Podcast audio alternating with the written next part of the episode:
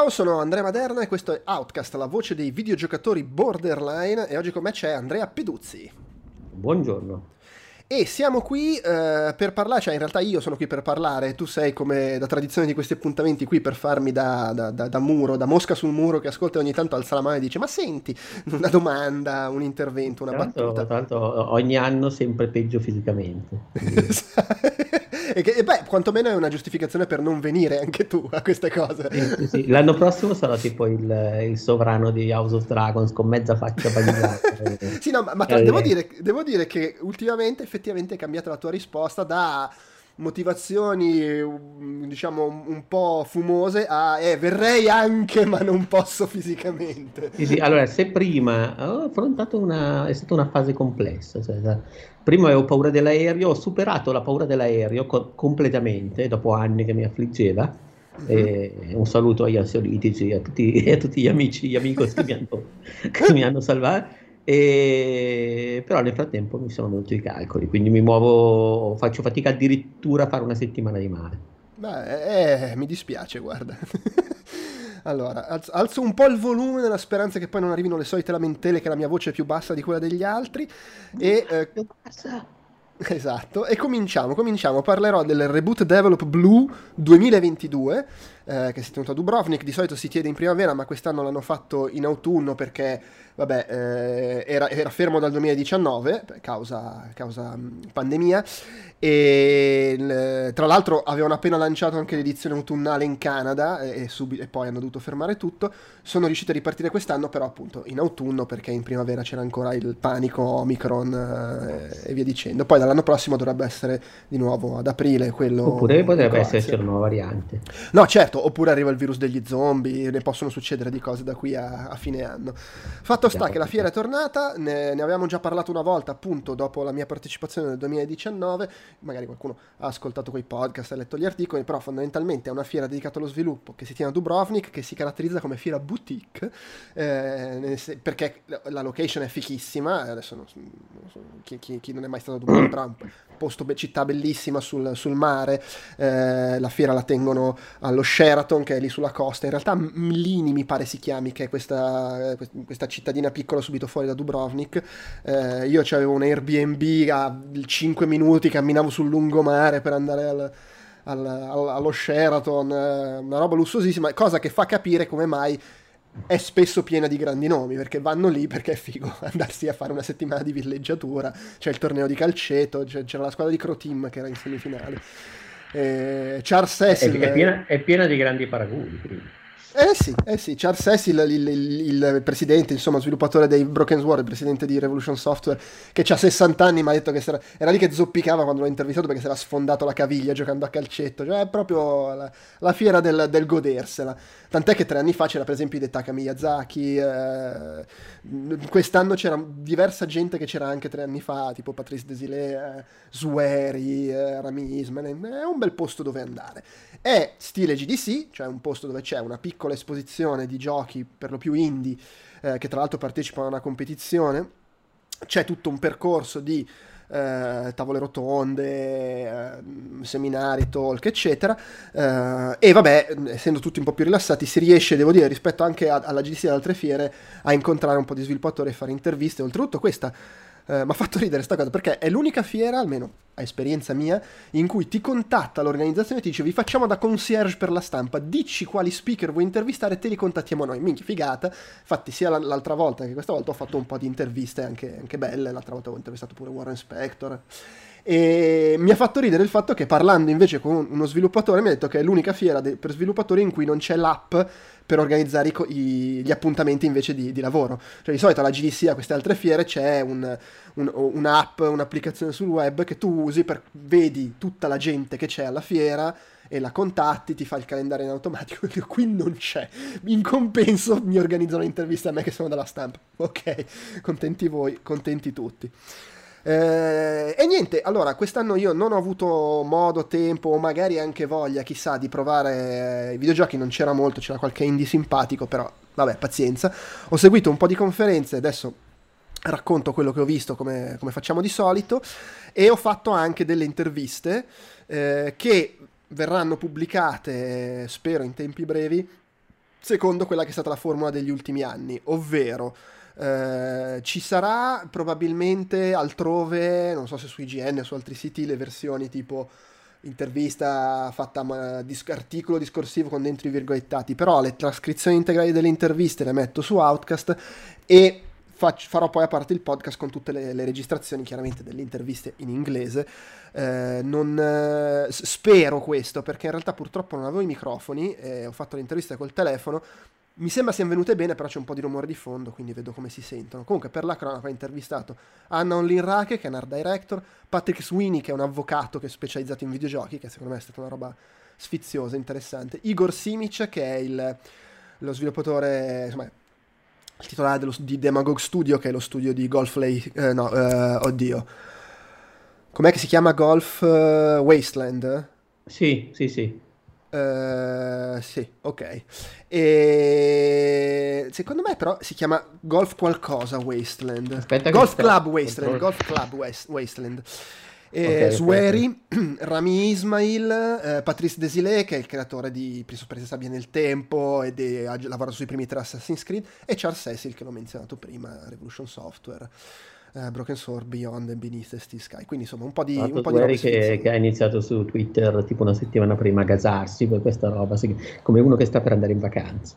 Esattamente, ma tra l'altro Sueri l'ho intervistato a bordo piscina, perché allora le interviste le ho fatte tutte a bordo piscina perché soprattutto senza microfoni dentro la fiera c'è troppo casino, allora vabbè, andiamo fuori che c'è meno gente, bordo piscina, visto che c'era bel tempo era una posizione ottima, a parte che appunto si sente il rumore dell'acqua, spero senza microfono, e, e Sueri si è presentato con una cassa di birra locale croata che aveva appena comprato e ha iniziato a tirare fuori bottiglie per lui, per me, per l'interprete.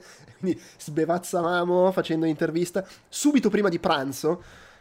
Quindi diciamo a stomaco vuoto, forse non la situazione migliore, ma insomma è stato divertente. Poi comunque un contesto, appunto, dicevo prima, attività collaterali, il torneo di calcetto, c'era il marioche, il karaoke, quello con le canzoni, con i testi cambiati per parlare di videogiochi. Eh, tra l'altro Charles Cecil è molto fiero del fatto che c'è una canzone che parla di lui nel Mario E, niente, dai, cominciamo. Allora, cominciamo eh, il primo talk, proprio il, il, mm, come si dice, il, eh, non mi viene il termine, il keynote di apertura. Sì. E, era eh, un, mm, come si può dire, eh, c'ho, c'ho, un, c'ho un vuoto un, um, un, discorso. Un, uh, intanto pa- uh, Peduzzi si deve assentare un attimo, mi fa sapere. Vabbè. Allora, era Henrik Lesser che è il uh, titolare di Madonna, cioè, Remote Control Production, che è un'azienda, diciamo, europea, eh, di cui lui è CEO, che da più di vent'anni si occupa di eh, lavorare con gli studi dipendenti, di creare un network fra vari, fra vari team, eccetera. Lui ha fatto questo talk in cui mh, mm, l'ha buttata sulla politica lui è, è, olandese, tedesco, dice io ho 45 anni, sono un nerd olandese tedesco, la mia è la storia, la storia di colonizzatori olandesi appunto. Ha studiato filosofia, ha fondato Remote Control e ha iniziato parlando del fatto che in questo momento secondo lui siamo in guerra, cioè è inutile girarci attorno, il pianeta è in guerra perché ci sono troppi conflitti dappertutto e l'ha buttata proprio sul eh, bisogna, è il momento in cui non, non, non ci si può più fare gli affari propri, bisogna aprire bocca, parlare perché bisogna difendere la, la, democrazia che per quanto possa essere imperfetta è un qualcosa di non negoziabile. Eh, quindi proprio, cioè, diciamo, il suo punto di vista era avete rotto il cazzo col dire che eh, no, non si vuole la politica nei videogiochi, a parte che pure se non ce la metti sono comunque politici, ma eh, deve, farne, deve farne parte. Specie poi per come funziona la guerra moderna, che è basata sulla disinformazione, sulla sovversione, proprio sul, sul, sul lavorare sulle informazioni per ottenere eh, vantaggi anche pratici. I videogiochi in questo momento sono uno strumento culturale fondamentale per l'intero pianeta e, dice lui, questa cosa va presa sul serio, non nel senso che devi passare tutti i giorni, ogni giorno, a dire oh, devo fare politica, devo mettere i contenuti, però è un tema su cui bisogna ragionare eh, e che non va, non va, trascurato, non va liquidato perché i videogiochi oltre a intrattenere possono educare, possono eh, creare socializzazioni, possono indottrinare anche. E, e le esperienze, dice lui, e le relazioni sociali che costruisci e che porti avanti eh, in un contesto virtuale sono, sono, reali, cioè gli amici che ti fai, lui ha assolutamente dell'idea che gli amici che ti fai, che ne so, su internet o giocando a Overwatch, sono amici veri, eh, non sono, come molti dicono, eh, quelle non sono conoscenze reali. Eh. E dice, come possiamo fare qualcosa? abbiamo il privilegio di non doverlo fare col sangue, di non dover andare fisicamente a combattere e quindi non dobbiamo stare nella zona grigia, per quieto vivere, evitare di esprimerci, evitare di far sentire la nostra voce. Eh, quando c'è a pranzo la domenica lo zio razzista che rompe i coglioni, dirgli di smetterla. Eh, quando abbiamo l'occasione di parlare, lui parla anche a, no, a nome della, insomma, del popolo, degli sviluppatori, di parlare con gente importante di quello che facciamo con i videogiochi, farlo, eh, interfacciarci con la politica eh, e anche evitare di eh, aiutare l'impero, cioè di non, non, vendete, diceva lui al pubblico, i vostri studi eh, di sviluppo alla Russia o alla Cina, cioè proprio militante. Eh, interessarsi alle rotture di coglioni, cioè a trattare con Bruxelles, con con i governi, con eh, le organizzazioni per eh, far sì di, di, di, promuovere un certo tipo di videogioco, eh, creare videogiochi che spingano la gente a pensare, a riflettere, e ha fatto l'esempio di Papers, Please, o, o creare videogiochi anche, cioè non deve essere per forza il videogioco impegnato super di contenuto, anche per esempio Wolfenstein, che è una stronzatona, però è comunque un videogioco con un intento politico, solido, ridicolizza i dittatori sfruttando i cliché degli FPS oppure in, si può insegnare la storia, si possono insegnare un sacco di argomenti tramite videogiochi. Ha citato Waterloo, un vecchio gioco di strategia, ma è pieno di giochi di strategia d'ambientazione storica che hanno contenuti interessanti da questo punto di vista. Fare giochi come Disco Elysium, che è un gioco dai contenuti profondamente politici, peraltro ultimamente ci sono state anche le vicende dello studio di sviluppo, eh, delle cose successe di cui hanno parlato Delu e il Tanzillo in Outcast Weekly, quindi consiglio di andare ad ascoltare se, se interessa.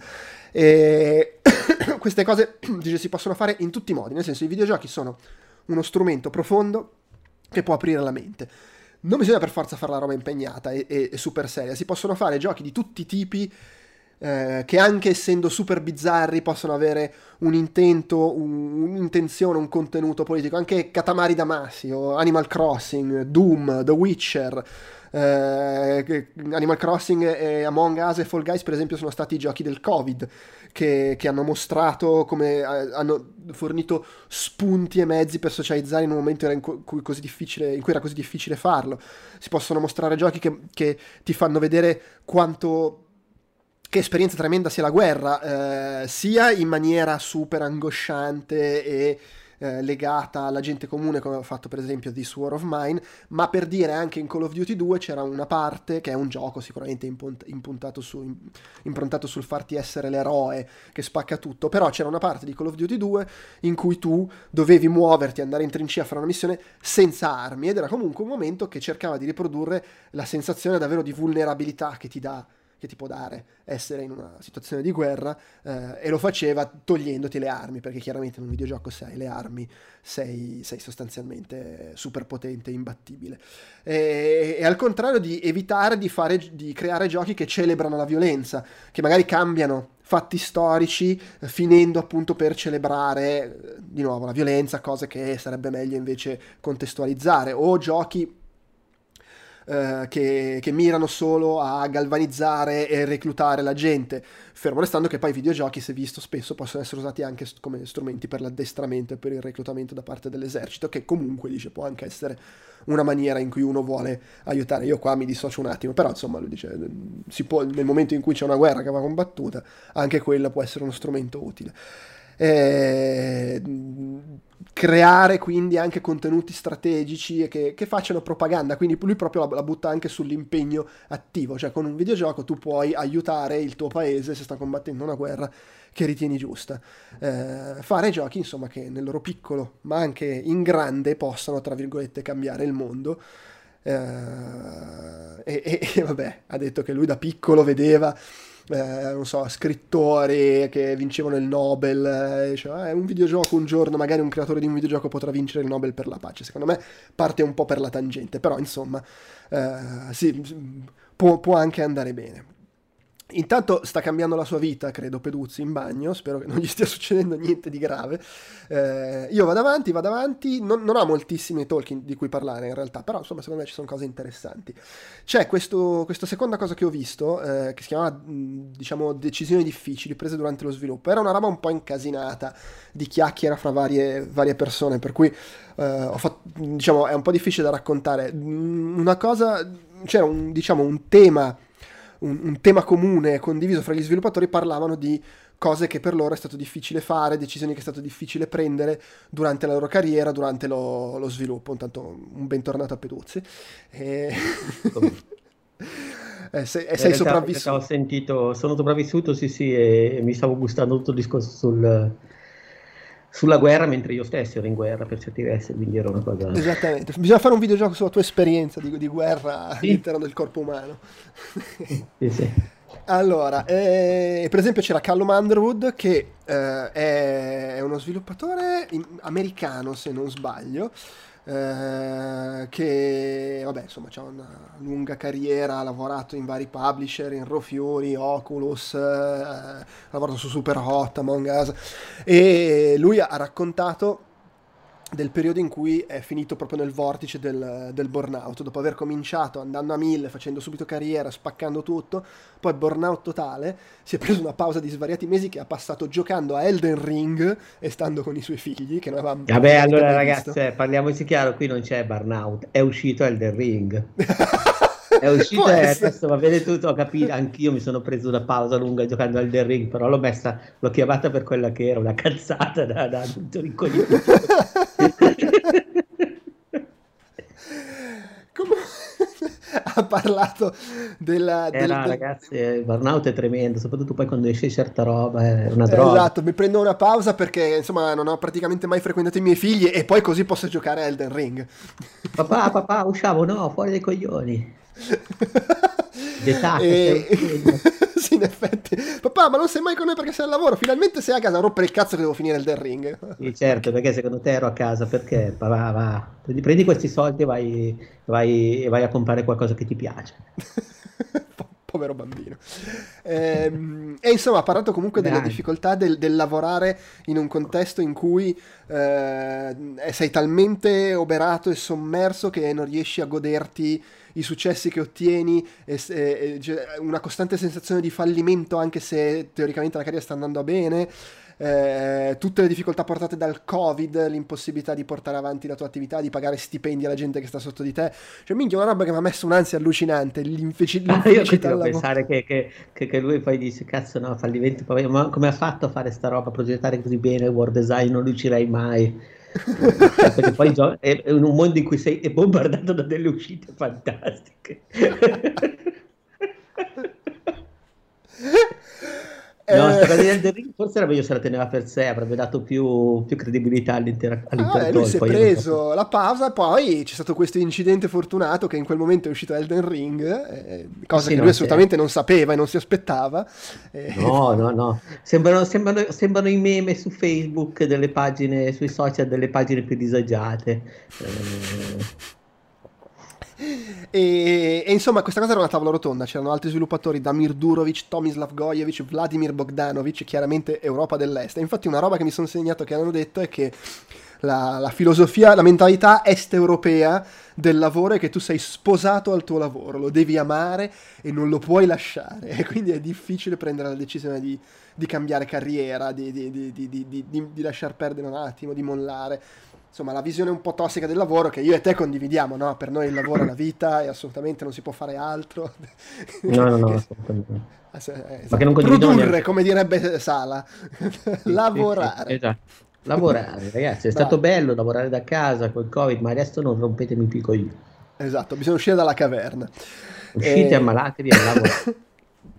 e tra l'altro uno di loro ha parlato del, eh, della morte di suo padre, avvenuta due anni prima, eh, del fatto che avevano il classico rapporto padre-figlio da non, non, mancanza di comunicazione e il padre aveva avuto un... Uh, oddio, uno stroke cos'è in italiano? Un, um, un infarto? Un, eh, non necessariamente, l'ischemia, non lo so. Un'ischemia, un'ischemia. E mh, mm, era in ospedale perché si sentiva male, è andato in ospedale, avevano parlato al telefono e dice mio padre mi aveva detto I love ti voglio bene, io non, glielo, non gli ho risposto, il giorno dopo è morto e quindi dice mi, mi, mi, mi sono pentito di non averlo fatto. Cioè questa è una, una decisione difficile, decidere se dire o meno a suo padre che gli voleva bene. Che vabbè, raccontino per dire che spesso fa, tendi a fare magari la scelta meno, meno, rischiosa ma più facile e di cui poi ti penti.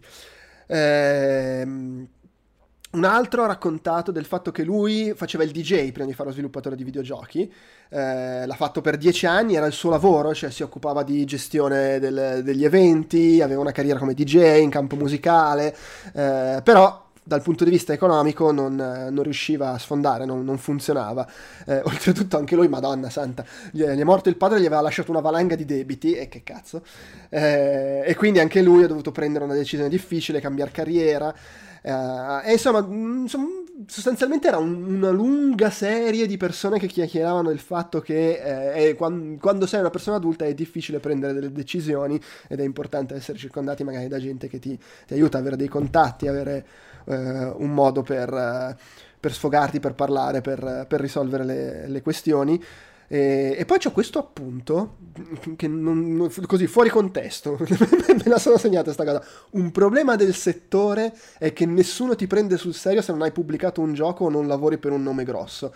Che è un po' tipo qui, quando ci sono gli annunci, cerchiamo gente che per stage, per fare esperienza, ma devono avere almeno due anni di esperienza. non so se hai presente questa cosa, questa cosa classica. Vogliamo neolaureati che accettino di lavorare gratis ma che abbiano almeno 4 anni di esperienza nel settore, 8 pubblicazioni, due, due, due giochi pubblicati e, e, via così. Che vabbè. Allora, eh, intanto eh, Andrea ti comunico che in chat c'è Daigoro che è preoccupato per te, si chiede cosa hai mangiato a pranzo perché boccheggi. Eh, allora, in realtà a pranzo ho mangiato solamente una banana. Non avevo tempo, un po' di fretta così. Eh, ma, ma, spesso pranzo con la frutta per concentrare la merda sulla sera. Questa sera, poco fa, ho mandato un WhatsApp a Olga. Guarda, io dopo le 18 sono dal dentista, passo di fianco alla nostra. Che, che, che fanno oggi? Mi è arrivata perché io sono nel, nel gruppo WhatsApp di, di, un locale di Como che fa roba pesantissima. Tipo, oggi fanno le polpette al formaggio, stasera passo a prenderle. Quindi, insomma mi concentro molto sulla cena. Mi piacciono questi inserti sulla vita de- sregolata di Pedozzi. Sì, sì, proprio uh, il ristorante Quinto, tra l'altro se passate da come è ottimo, ah. il ristorante pizzeria, che, che, fa il gruppo Whatsapp. Ha iniziato a farlo durante il Covid per le consegne a domicilio, adesso sono rimasto dentro, per cui so sempre il menù. Ok, me lo segno per quando passerò da Milano. È ottimo. allora, questa qua è, è secondo me abbastanza moderatamente interessante. Tale Jörg Tittel, che è un tedesco, eh, che ha un passato come giornalista di videogiochi, una lunga carriera nel, nel, settore, e adesso invece fa lo sviluppatore, sta lavorando su due progetti, uno si chiama Winter's Journey, che è un, è un film d'animazione, tra l'altro con John Malkovich, eh, creato usando Dreams di Media Molecule, e The Last Worker, che è invece un gioco in VR.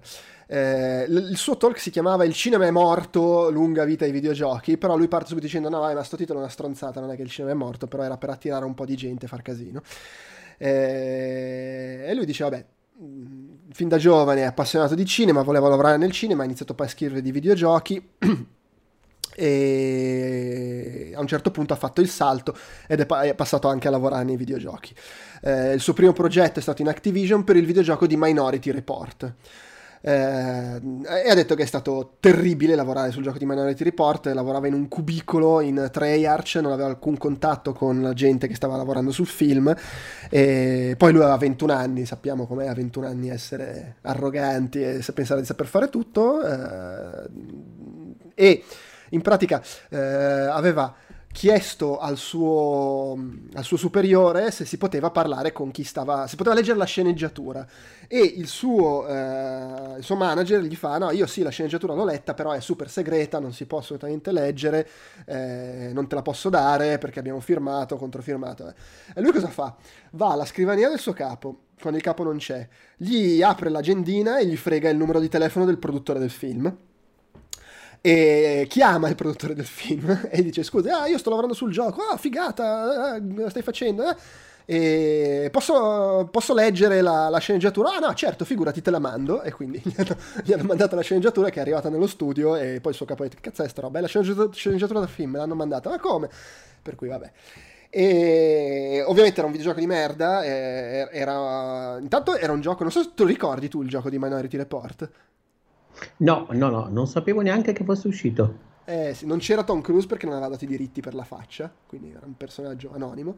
Eh, ed invece era un gioco super, uh, super idiota perché proprio in, in Activision dovevi fare le, le, le, cose seguendo direttive, non potevi avere idee particolari ed era praticamente, cioè dice, è un film in cui il punto è bisogna prevenire i crimini e tutto quello che faceva nel videogioco era combattere gente che aveva commesso crimini, sparandogli addosso, inseguendoli, che non ha nessun senso.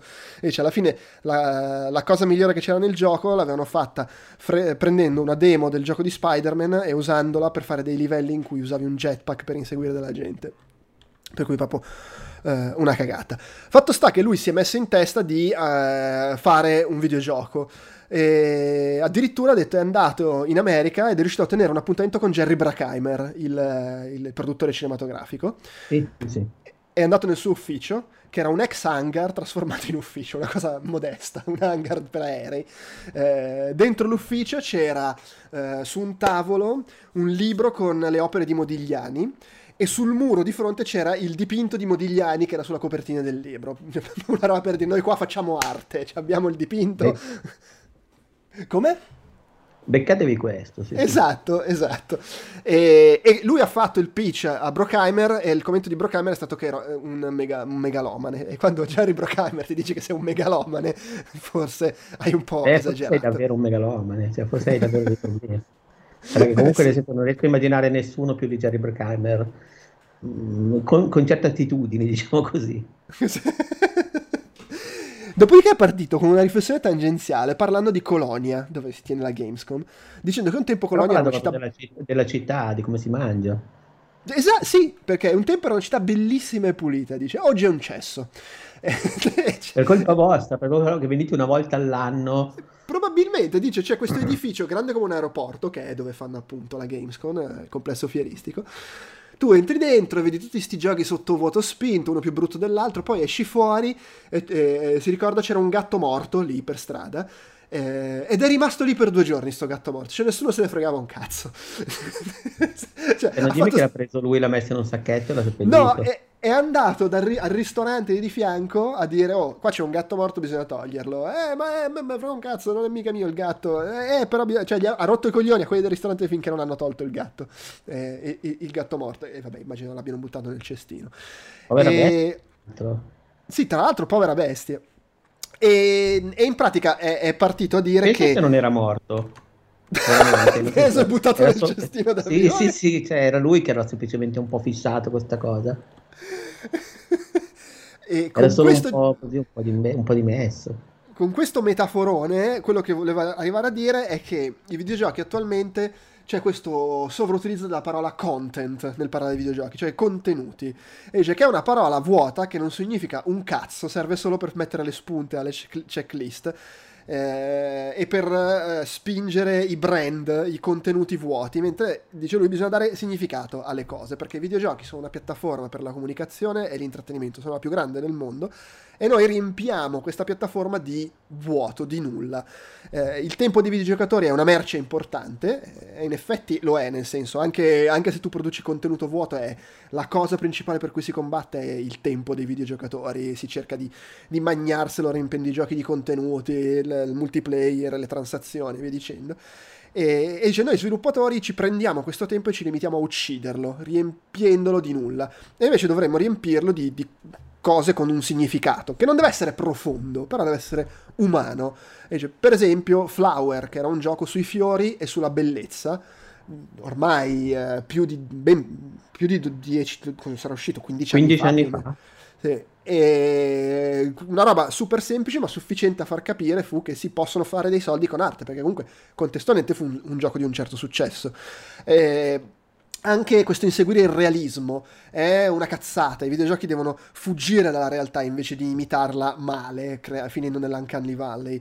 Eh, servono giochi che abbiano un, un, significato, che non siano solo un vuoto con cui riempire il mercato. Allora, lui invece del termine content, contenuto, piace il termine intent, cioè un'intenzione, un intento, un, un voler mettere qualcosa all'interno del gioco, che produce qualcosa di originale, perché l'intent è tuo, lo fai solo tu, e allora invece di fare i content creator dice facciamo gli intent creator, perché i content creator non creano un cazzo, prendono qualcosa di creato da altri e lo trasformano in contenuto, eh, che tra l'altro è quello che stiamo facendo noi anche in questo preciso momento.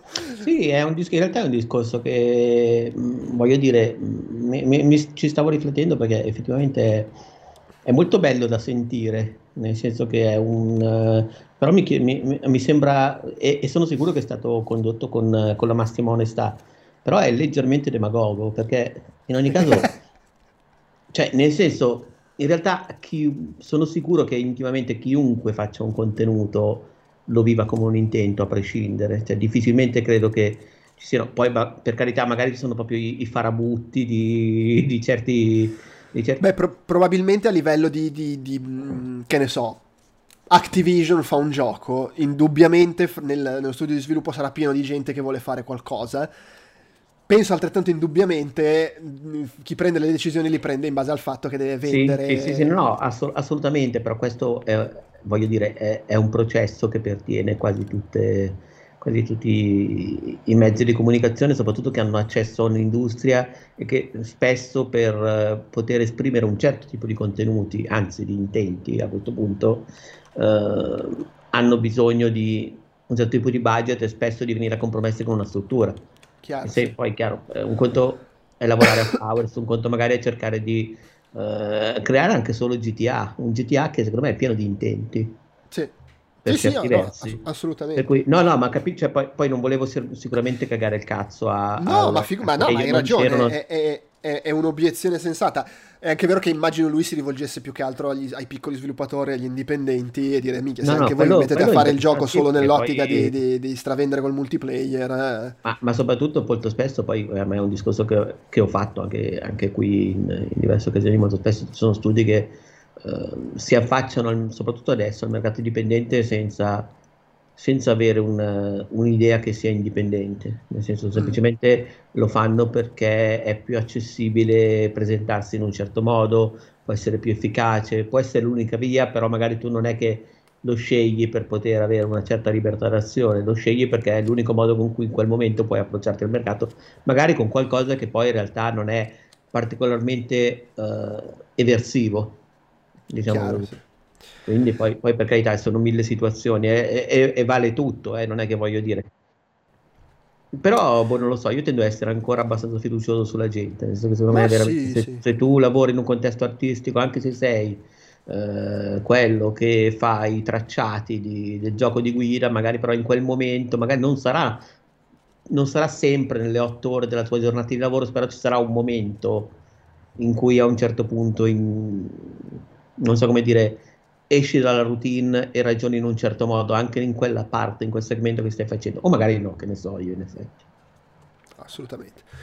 E, ehm, e, niente, poi è sostanzialmente è passato a parlare dei progetti su cui sta lavorando. Eh, il primo è Winter's Journey, che è quello che dicevo prima, cioè questo film girato con John Malkovich in, in Polonia, quindi anche a due passi dalla guerra, basato sulle, sulle opere di, di Schubert, Franz Schubert, il compositore austriaco e girato in live action, cioè proprio con gli attori, e poi su ogni singolo frame hanno dipinto per dare un'idea estetica tipo quadro, diciamo.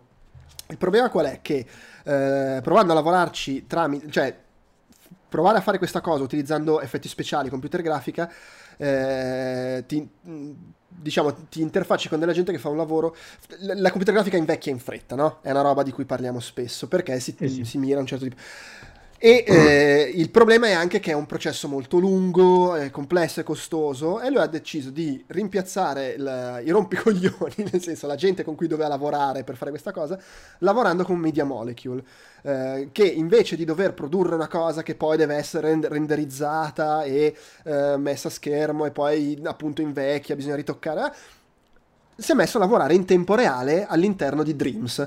Quindi di fatto loro stanno usando Dreams, il motore di Dreams, per creare delle robe se proprio si è visto un paio di fotogrammi effettivamente molto belle e che hanno proprio questo stile pittorico, perché comunque Dreams è uno strumento molto versatile e, e quindi vabbè sono curioso di vedere poi cosa ne verrà fuori, sarà un film particolare, magari un giorno ne parleremo in Outcast Popcorn. E eh, poi sta lavorando su questo The Last Worker, che tra l'altro credo esca a breve, eh, che è un, uh, un, videogioco in VR in prima persona ambientato uh, in un futuro distopico in cui in pratica, in pratica è ambientato dentro una pseudo Amazon dove uh, tutta la gente che lavora all'interno del magazzino è stata sostituita da robot tranne una persona, il protagonista che sei tu, che lavora talmente bene, non commette mai errori, non fa niente fuori posto, che è l'unico che è ancora assunto lì. E c'è questa avventura. Però mi vuoi, vuoi, mi, vuoi, mi vuoi, far credere, mi vuoi far credere che non è comunque più efficiente rimpiazzarlo con un robot che, come dicevano i bravi, i bravi militari di Top Gun, non va in bagno, non mangia. No, non so cosa dirti, magari non va in bagno. ah, beh, sì, è così bravo, è così efficiente che compete a quel livello anche con le macchine. Cioè, per dire, se proprio volete su siete stronzi perché non ti cambia niente. E, e niente, gioco, nel gioco tu sei questo tizio qua che lavora lì da 25 anni, è rimasto solo lui. E vabbè, ovviamente poi succedono cose. Vabbè, lì, abbastanza... lì allora è l'indeterminato, è l'indeterminato. Eh, forse sì, forse quello continua Gli costa di più licenziarlo. È un freelancer, lo pagano a progetto. Dice, no, oggi no, faccio no, 25 È un indeterminato, gli costa di più licenziarlo. eh, non so quando ci eh no, ragazzi, vai con... Vabbè, comunque, insomma, mi pare evidente quali siano i temi di cui parla il gioco. Sì, sì, sì, eh... sì è... ovviamente è un'iperbole con un significato politico, ci sta. E, e, e, tra l'altro poi essendo in VR c'è anche l'elemento di metterti in prima persona all'interno di quella routine, per cui insomma magari sarà una roba interessante, magari ci giocheremo e sì, sì, cosa... dove il giocatore alla fine dimostrerà di non essere all'altezza esatto, del, all'altezza della quali, del, del, dell'efficienza richiesta dall'azienda Esatto. Tra l'altro, eh, a parte, così ha fatto una piccola, ha menzionato il fatto che il, nel, il gioco ti butta nell'azione e, e, ha detto non c'è esposizione, non ci sono dialoghi che ti spiegano tutto. Dice perché è un, tipo, è un modo di scrivere le cose che odio. Per esempio, i film dell'universo cinematografico Marvel sono scritti tutti così, tra l'altro, come se fossero dei videogiochi. Perché in effetti non ci avevo mai pensato, ma se ci pensi, e, e sono contenuto, non intent, ma se ci pensi è un po' vero. Cioè i film Marvel sono spesso scritti come sono scritti i videogiochi, ovvero personaggi che passano tutto il tempo a spiegare cose, informazioni sul mondo che devono arrivare a chi sta guardando il film barra giocando al gioco. Solo che nel videogioco è anche una cosa che spesso si è costretti a fare perché in un certo senso devi spiegare al giocatore cosa deve fare. Però è vero che spesso i film Marvel sono scritti in sta maniera, cioè che passano più tempo a parlare fra di loro per spiegarti il mondo, la continuity e le quattro cose che devi sapere per capire il prossimo film, invece che raccontarti i personaggi e quello che sta succedendo a loro. Sì, tra l'altro è una cosa che viene mutuata dal linguaggio dei fumetti popolari. Ah beh, cioè sì, dove, sì, sì, sì, ma, ma, in generale proprio nel... ma anche in termini di... In Bonelli per esempio è una, cosa che ho letto è che uh, un'informazione rilevante per la trama deve essere ripetuta nell'arco dell'albo tre volte. Sì, sì, che è una roba... Allora, c'è, c'è anche molto nei fumetti di supereroi, meno nei manga, devo dire eh, però secondo me nei fumetti... Sono, perché, sono, perché, sono, migliori. Sì, ma anche perché non succede un cazzo, cioè, nei manga. Eh, forse in quelli che leggi tu. La, no, però nel senso, nei manga accostabili, cioè se tu i, i fumetti di supereroi sì, sì. nel 90% dei casi sono roba d'azione, ok? E c'è questa cosa che adesso è un po' più sfumata, però soprattutto anni, fino agli anni 90, secondo me, il fumetto d'azione americano era comunque intasato di dialoghi, mentre il manga era 300 pagine in cui dicevano quattro cose e il resto erano tutte inquadrature fighe con loro che si menavano. Sto, ovviamente sto esagerando, però un po' c'era questa differenza. Ma è vero comunque che nel fumetto americano c'è, e ancora di più nel fumetto modelli, questa cosa che non solo una roba ti viene detta nella didascalia, ma proprio i dialoghi dei personaggi è un continuo ripetere i concetti che ti devono entrare in testa. Ed è una roba che tra l'altro è il mio grosso blocco con i fumetti Bonelli, cioè il fatto che io sto leggendo e la didascalia mi spiega sta cosa, poi i due personaggi si ripetono fra di loro sta cosa che sanno e poi il personaggio fa pure il monologo interiore in cui se la ripete, ma minchia, avete rotto il cazzo, poi io la, la mia lettura di questa cosa è la stessa di chi si lamenta di quando, che ne so, il blockbuster hollywoodiano fa lo spiegone, ovvero fanno questa cosa perché la verità è che la maggior parte del pubblico ne ha bisogno. Perché poi gli stessi che se ne lamentano sono quelli che fanno le discussioni su Facebook dicendo non si capisce un cazzo in sto film perché? Perché è un film che non fa gli spiegoni. E allora, però vabbè, eh, sono sempre le solite, le solite fregnacce.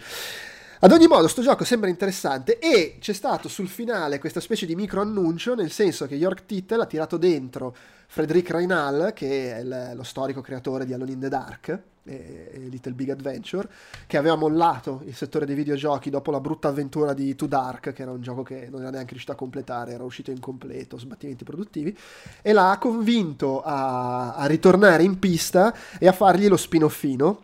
E hanno fatto lo spin-off di, di questo, come si dice, eh, non mi viene il titolo, di questo, aiutami, eh, eh, di, di, questo The Last Worker, che si chiama okay. Skew ed è un gioco per Playdate. Hai presente Playdate?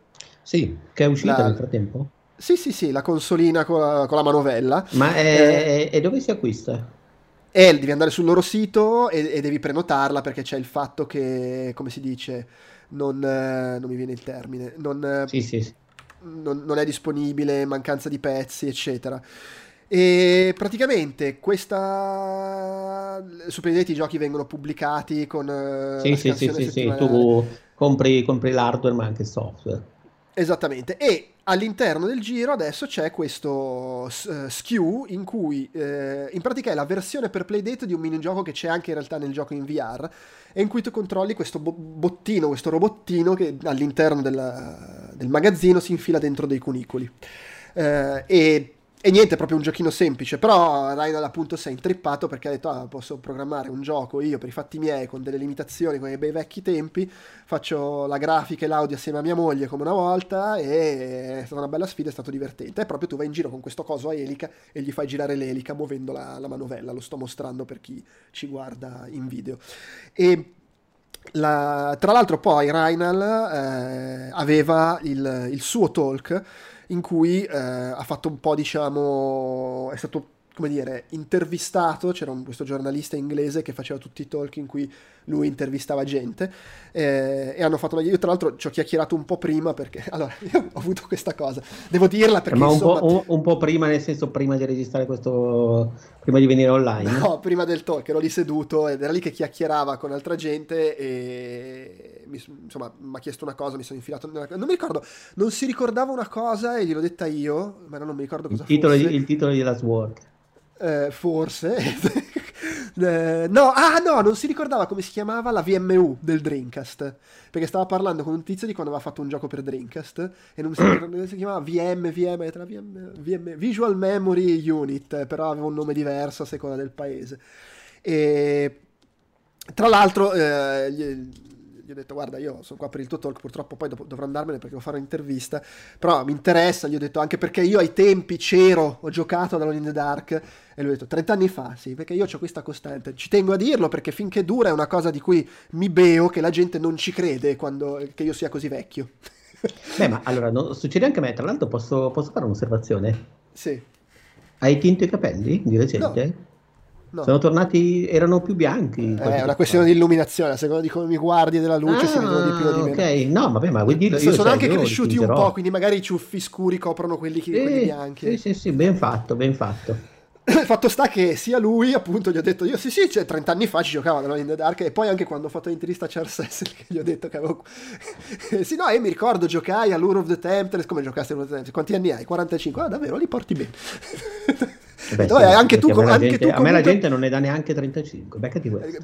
Beh, attenzione, detto... attenzione finché sono in, cioè finché non mi non, uh, finché mi vede in, perché poi in realtà sono marcio dentro quindi è... no beh chiaro sì siamo, siamo è dentro che siamo vecchi eh, però devo dire a Sessi gli ho anche detto, beh tu porti bene i tuoi 60, anche perché porca puttana ieri stavi a giocare a calcetto a sfondarti la caviglia, io non ci riesco a 45 ormai a giocare a calcetto, per cui insomma, eh, però sì, insomma abbiamo questa... Sai cos'è anche? Che, che negli anni... Se tu vai a vedere i film le serie tv degli anni 80, la gente che aveva la nostra età adesso, esteticamente sembra la gente che oggi ha 60-70 anni tranne rari casi. Cioè, l- si invecchia meglio, suppongo, perché abbiamo, si usano meno cose che facevano, tipo negli anni Ottanta la cocaina, tutte quelle robe. Si fuma meno, magari, non lo so, boh. Eh, comunque, allora, Frederick Reinhall, creatore di Alone in the Dark, Little Big Planet, poi eh, Toy Soldiers mi pare si chiamasse il suo gioco per, per Dreamcast, eh, Little Big Adventure, non Little Big Planet. E mm, tra l'altro, incidentalmente, è stato da poco annunciato il remake di, di, Alone in the Dark. Quindi il fatto che lui salti fuori in questo momento non so se sia fatto apposta. Eh, fatto sta che ha chiacchierato un po' della sua carriera del fatto che ha iniziato nel 1986, in un periodo in cui facevi tutto da solo, cioè eh, di fatto uno sviluppatore de- degli anni 80. Sì, magari c'era. Già era il periodo in cui cominciava ad esserci quello che programmava, quello che faceva la grafica e quello che faceva le musiche. Però in linea di massima il programmatore era il game designer, non c'era questa divisione di ruoli così specifica che c'è adesso. E faceva tutto lui. E lui aveva fatto un gioco che si chiamava Popcorn, che era un, come da usanza dell'epoca, un clone di qualche arcade giapponese e eh, Infogrames, che all'epoca era un grosso publisher in Francia, poi agli anni 90 sarebbe stato acquisito da, da Atari, o avre- no, avevano comprato Atari, poi erano diventati loro Atari poi se ne sono andati a quel paese. Ad ogni modo, Infogrames lo chiama, gli fa un, un'offerta per andare a lavorare. Eh, lui abbandona Parigi. Eh, ho incontrato un sacco di gente francese che ha abbandonato Parigi per andare a Lione, perché a Lione c'è comunque grande attività a livello eh, di mercato del lavoro, però è una città meno, meno opprimente, meno costosa, meno, meno, devastante, meno cementificata. Così segnalo sta roba. Anche più pulita, parliamoci chiaro. ah sì, no, sicuramente. E, e poi si mise a lavorare su Alone in the Dark, che era nato come uno, un progetto, diciamo, personale, nel senso lui in ufficio lavorava sui giochi di altri, eh, ma si era messo a, a, cercare di portare avanti questo progettino che aveva. Eh, era grande appassionato di, di, di, cinema horror, suo padre aveva un negozio in cui vendeva sia computer che videocassette. E quindi lui di notte ne approfittava per guardarsi film, appunto l'horror, l'horror italiano gli piaceva tantissimo e sostanzialmente Alone in the Dark nasce perché voleva fare un gioco di zombie con grafica 3D con inquadrature cinematografiche. Propose questa cosa a Infogrames e gli dissero che era una roba impossibile. Eh, cioè, non, non, si può fare questa cosa, non c'è ancora la tecnologia. Lui invece si impunta e eh, si mette lì a programmare, crea questo tool per creare i personaggi, le animazioni, fatto da lui. Eh, ha anche l'idea di usare l'interpolazione, che oggi è una roba ovvia da usare, ma all'epoca era un'idea nuova, l'interpolazione per riuscire a far girare in maniera più fluida il gioco. E dopo un anno mostra il suo prototipo e gli danno l'ok. E quindi eh, siamo a fine anni 80, ai primi 90 e si mette a lavorare solo in The Dark, che per l'epoca era un AAA, quindi un gioco sviluppato da sette persone, un po' diverso da oggi. Eh, di fatto lui ha creato il survival horror facendo sta cosa, perché, voglio dire, eh, 5-6 anni dopo viene sviluppato Resident Evil che nasce grazie ad Alone in the Dark. Ricordiamo l'aneddoto che per un sacco di anni Shinji Mikami, ma tipo fino al 2010 o giù di lì, eh, diceva che loro non avevano assolutamente visto Alone in the Dark, la loro ispirazione era solo Sweet Home, il classico horror per Super Famicom, sì, che sì, per sì. carità ha degli elementi del gioco, però poi in realtà Shinji Mikami, appena se n'è andato da Capcom, quando stava promuovendo il primo di Evil Within, nelle interviste dice, ha cominciato a dire no no no, noi non sapevamo che cazzo fare, stava cercando di fare un, EP, un FPS con Resident Evil, non funzionava, abbiamo visto Alone in the Dark, figata, Facciamo, rifacciamo questo che è perfetto. Quindi insomma di fatto l'ha creato Reinhardt quel genere genere. Anche perché, cioè, al di là delle inquadrature del funzionamento del 3D, anche proprio l'idea del gioco in cui sei una persona in difficoltà perché non, non hai eh, armi molto potenti, devi scappare dai mostri, nasconderti, eccetera. Poi Resident Evil dà un'interpretazione un po' diversa della cosa, però quel concetto del survival horror in cui passi il tempo a scappare, non a combattere, eh, nasce lì. E tra l'altro, la cosa interessante che dice è che, eh, cioè, gli è stato chiesto ma avevi incontrato opposizione da, nello studio, nel, in Infograin, per fare un gioco in cui non dovevi combattere, dovevi scappare? Ho detto no, assolutamente, perché que... l'unica opposizione che gli avevano fatto era sul lato tecnico, cioè sul, sull'iniziale questa cosa non si può fare. Una volta che ha dimostrato che si poteva fare, se ne sono fottuti completamente. C'era un periodo in cui ti lasciavano libero di fare quello che volevi. Eh, mentre oggi ovviamente hai la gente che ti controlla. All'epoca si andava a braccio e, e, poi lui voleva fare un gioco d'avventura, non, non gli piacevano i, i, i, giochi d'azione e quindi si mise a fare eh, questa cosa qua. Oltretutto per il motore grafico, per come funzionava, ovviamente supportava meglio un gioco in cui eri debole e non potevi combattere rispetto a dover fare una roba frenetica d'azione che non ce l'avrebbe fatta. Esce, successone, il capo di Infogram gli dice ascolta, dobbiamo fare un seguito, lo dobbiamo fare immediatamente, cambia tre cazzate in croce e ci scriviamo sopra Alone in the Dark 2. Contemporaneamente da Delphine Software gli proponevano di andare a fondare un nuovo, un nuovo studio per conto loro e lui, sai che è? Fatevelo voi, Alone in the Dark 2, io me ne vado e va in Delphin e fonda Adeline Software, che era sostanzialmente la succursale di Delphin a Lione. Delphin Software, per chi non lo sapesse, insomma, erano comunque un publisher abbastanza importante francese in quegli anni. Eh, Another World, Flashback, Future Wars, Cruise for Corps, quei giochi là. Poi ottennero l'ultimo loro periodo abbastanza di gloria con la prima PlayStation, pubblicarono i vari Motoracer. Little Big Planet di nuovo un tentativo di fare una cosa completamente diversa da Doom, che era il gioco che andava per la maggiore in quel periodo. E era il periodo in cui stava esplodendo il nuovo hardware con i 32 bit, lui aveva fondato Adeline Software e voleva fare qualcosa, sì, di tecnicamente all'avanguardia, però magari di diverso da, dal filone dominante. Eh, perché comunque Little Big Planet, che magari guardi oggi, fa sorridere, per quel periodo era all'avanguardia come tecniche eh, per il 3D, ground shading, eh, tutte le varie tecniche per la creazione di figure poligonali. E anche lì in Adeline Software faceva quello che voleva, poteva fare roba completamente fuori dal comune, fuori di testa. Eh, il team era raddoppiato, aveva 12 persone, però comunque era anche un periodo in cui era Uh, più, più, efficiente lavorare sui videogiochi. Uh, di fatto tu accendi il computer, c'avevi DOS, dovevi saper programmare, però quello facevi. Eh, a questo punto della, della, della, conversazione io me ne sono dovuto andare perché dovevo fare un'intervista. E peraltro non si è presentata la persona che dovevo intervistare quindi poi sono tornato perché ho aspettato un quarto d'ora non arrivava vaffanculo. E in linea di massima mi sono perso credo la parte in cui ha raccontato il periodo in cui lavorava eh, sui giochi per, per Dreamcast cioè quel che è poi l'ultimo periodo in cui ha fatto giochi insomma, che ha avuto esperienze abbastanza positive, eh, è abbastanza famoso, un piccolo cult di quel periodo. Di nuovo, mi pare si chiamasse, eh, te, lo, te lo ricordi tu, Toy Soldiers? Sì, certo che me lo ricordo, il film di Dante? No, no, non quello, non quello, però è vero, sì, viene in mente anche a me quello. Eh, no, era... Mm, eh, ah no, scusa, Toy Commander si chiamava. Ok che era un gioco uh, per, uh, no, per, Dreamcast, tra l'altro in, uh, in, in, esclusiva, in cui facevi la guerra con i giocattoli sostanzialmente. Esatto. E, però in quel periodo appunto io non ho seguito quella parte, però alla fine di quelle cose ne ha parlato quando ero lì a chiacchierare prima e sostanzialmente quello che diceva è che è un periodo in cui per lui è diventato difficile perché si è reso conto che con la crescita, è, è, una roba per cui sono passati tutti gli sviluppatori di quel periodo, crescono i team e di fatto lui si ritrova più a fare il manager che lo sviluppatore, cioè a gestire le persone, ad avere nelle mani il lavoro di, di un sacco di gente che lavora per lui, che oltre ad essere una responsabilità sostanzialmente non è quello che voleva fare, lui voleva fare svilu- sviluppare videogiochi. E, e, tra l'altro poi, l'ho accennato prima, eh, successivamente eh, con eh, lo studio Gloomywood, fa la sua ultima esperienza come sviluppatore, sviluppa To Dark che esce nel 2017, che voleva essere un gioco anche un po' retro come ispirazione, un gioco horror, va completamente nel cesso, il gioco esce e viene massacrato, però dice lui la verità è che io non avevo finito di svilupparlo e sono stato costretto a pubblicarlo così com'era e lui lì ha mollato, è uscito dal settore dei videogiochi, dice non fa più per me, eh, fanculo me ne vado e ha lavorato per un po' nella robotica e dice che è stato divertente perché eh, ha portato la mentalità dello sviluppo di videogiochi nello sviluppo di quel tipo di tecnologia e eh... quindi col crunch eh, e tutto no, no il fatto di ha, pensare ha a, sarebbe stato bello ma no pensare alle interfacce utenti nel senso che lui aveva a che fare con ingegneri che proprio non gliene fregava niente di ragionare pensando a chi avrebbe dovuto utilizzare la macchina che stavano programmando.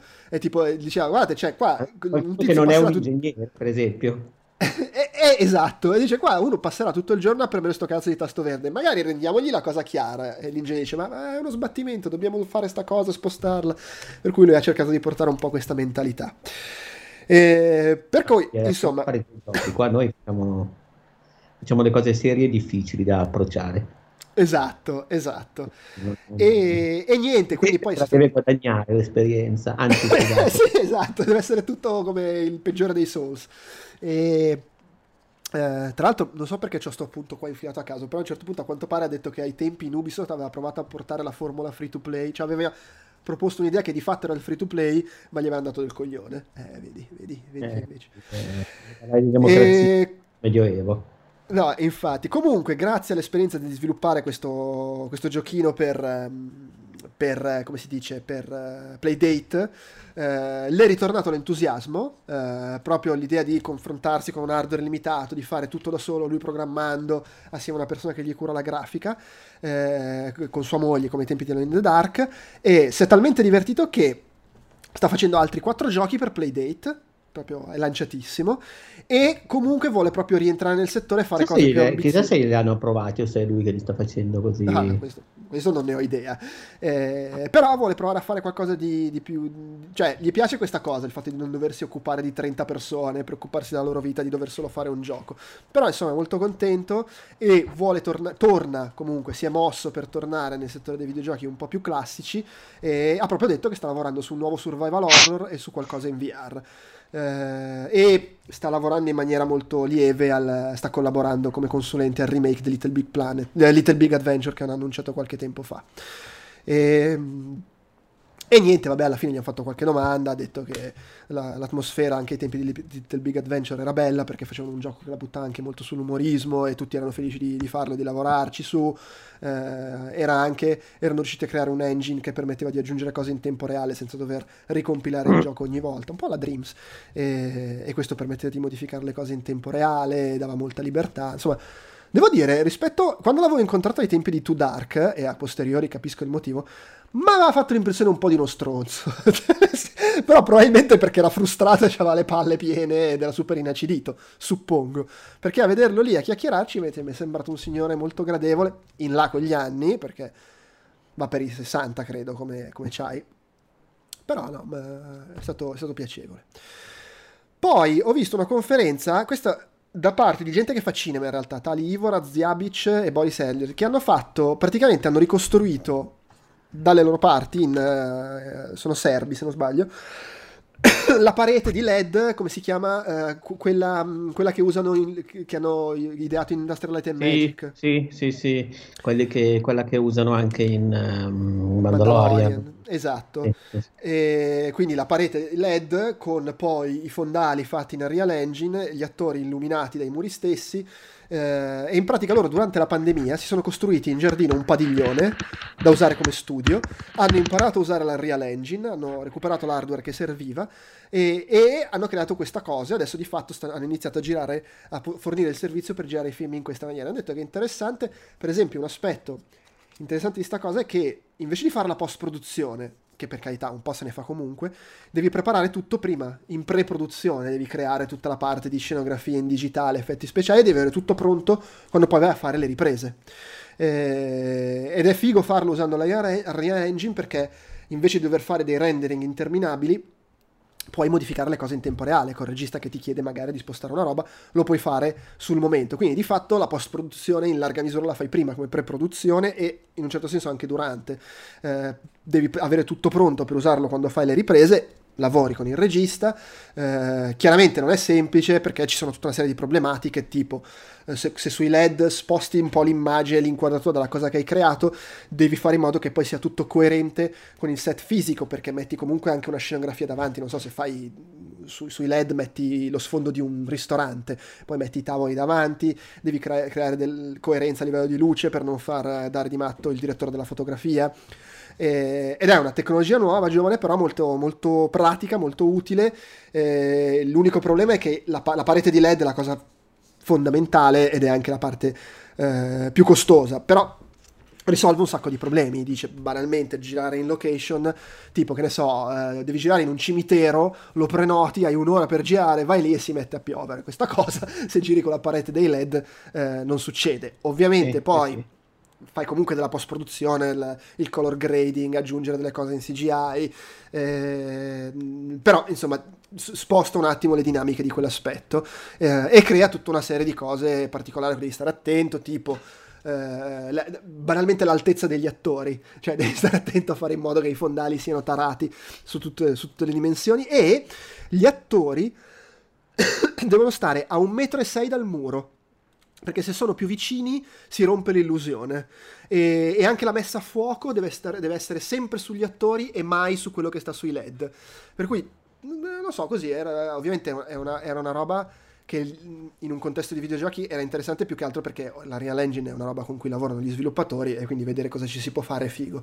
Eh, però è assolutamente legata al cinema.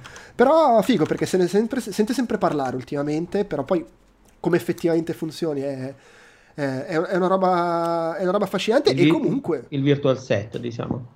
Sì, sì, ma c'è un nome specifico quello che hanno creato. Ma sai che non ho trovato quello che hanno creato loro, quello che ha, che ha, che ha creato Filoni con uh, Line. Eh, loro, cioè quello americano. Eh, mo, mo, okay, mo, no, vabbè, è una parola singola.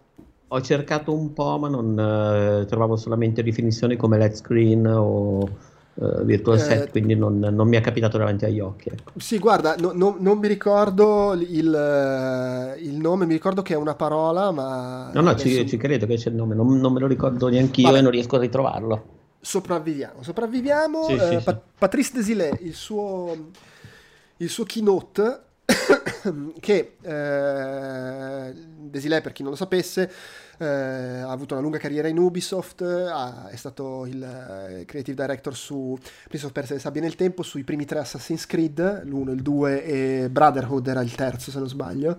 Eh, allora, pensando... Che poi era il seguito diretto di Assassin's Creed 2, sempre con, con Ezio. Eh, ma sai che non mi ricordo se intitolava Brotherhood o meno, eh, tra l'altro l'ho giocato, pizzate. Perché ne hanno fatti due poi... che erano Assassin's Creed 2. Sì, sì, sì. Uno esatto, era Brotherhood, ma non mi ricordo era andato molto era andato molto bene il, il secondo come mondo di gioco. Eh, sì. Vabbè, comunque quelli poi se n'è andato da, da, da, Ubisoft e l'ultimo gioco che ha pubblicato è Ancestors Humankind Odyssey. E lui è partito dicendo io non so fare videogiochi, eh, mi arrangio, improvviso, e creo delle esperienze e ha detto... Oh, eh, si vede. Eh, no, infatti. E, mm, e uh, come si dice?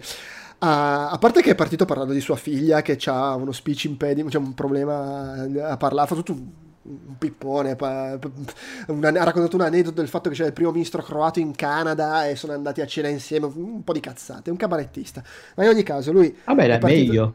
Sì, sì, infatti. E... Tra l'altro poi l'ho intervistato, bella intervista lunga, lui ha vissuto un anno in Italia quando stava al college, eh, a Napoli, eh, parlotta un po' italiano. Eh, quando gli ho detto che sono di Milano, ho detto: Ah, no, cazzo, io sono stato a Napoli, non vi volete bene con Milano. non lo so. Effettivamente, magari poi Ma negli anni sto... 80, quando, quando, c'era proprio il razzismo al massimo. Eh, sì, sì, sì. E poi eh, adesso sto ascoltando musica italiana per riprendere di mestiere che cazzo con la lingua. Mi ha chiesto di consigliargli cose. Io gli ho consigliato i Maneskin. Ho detto, ma i Maneskin li conosci, che sono famosissimi in tutto il mondo? No. Ah, eh, allora vai. Ah, ma che strano. Cioè, allora, è stato strano consigliare i Maneskin Beh, ma mi è venuto ovvio perché appunto ormai sono talmente famosi. No, no, no, ma perché credo che, eh, perché credo che facciano tanti pezzi in inglese più che altro. Ah, è vero. E, eh, come si dice, però strano che non li conosca, nel senso che eh, effettivamente... Vabbè. Magari non segue determinate cose. Ad ogni modo, ad ogni modo. Vabbè, c'è un'età, eh.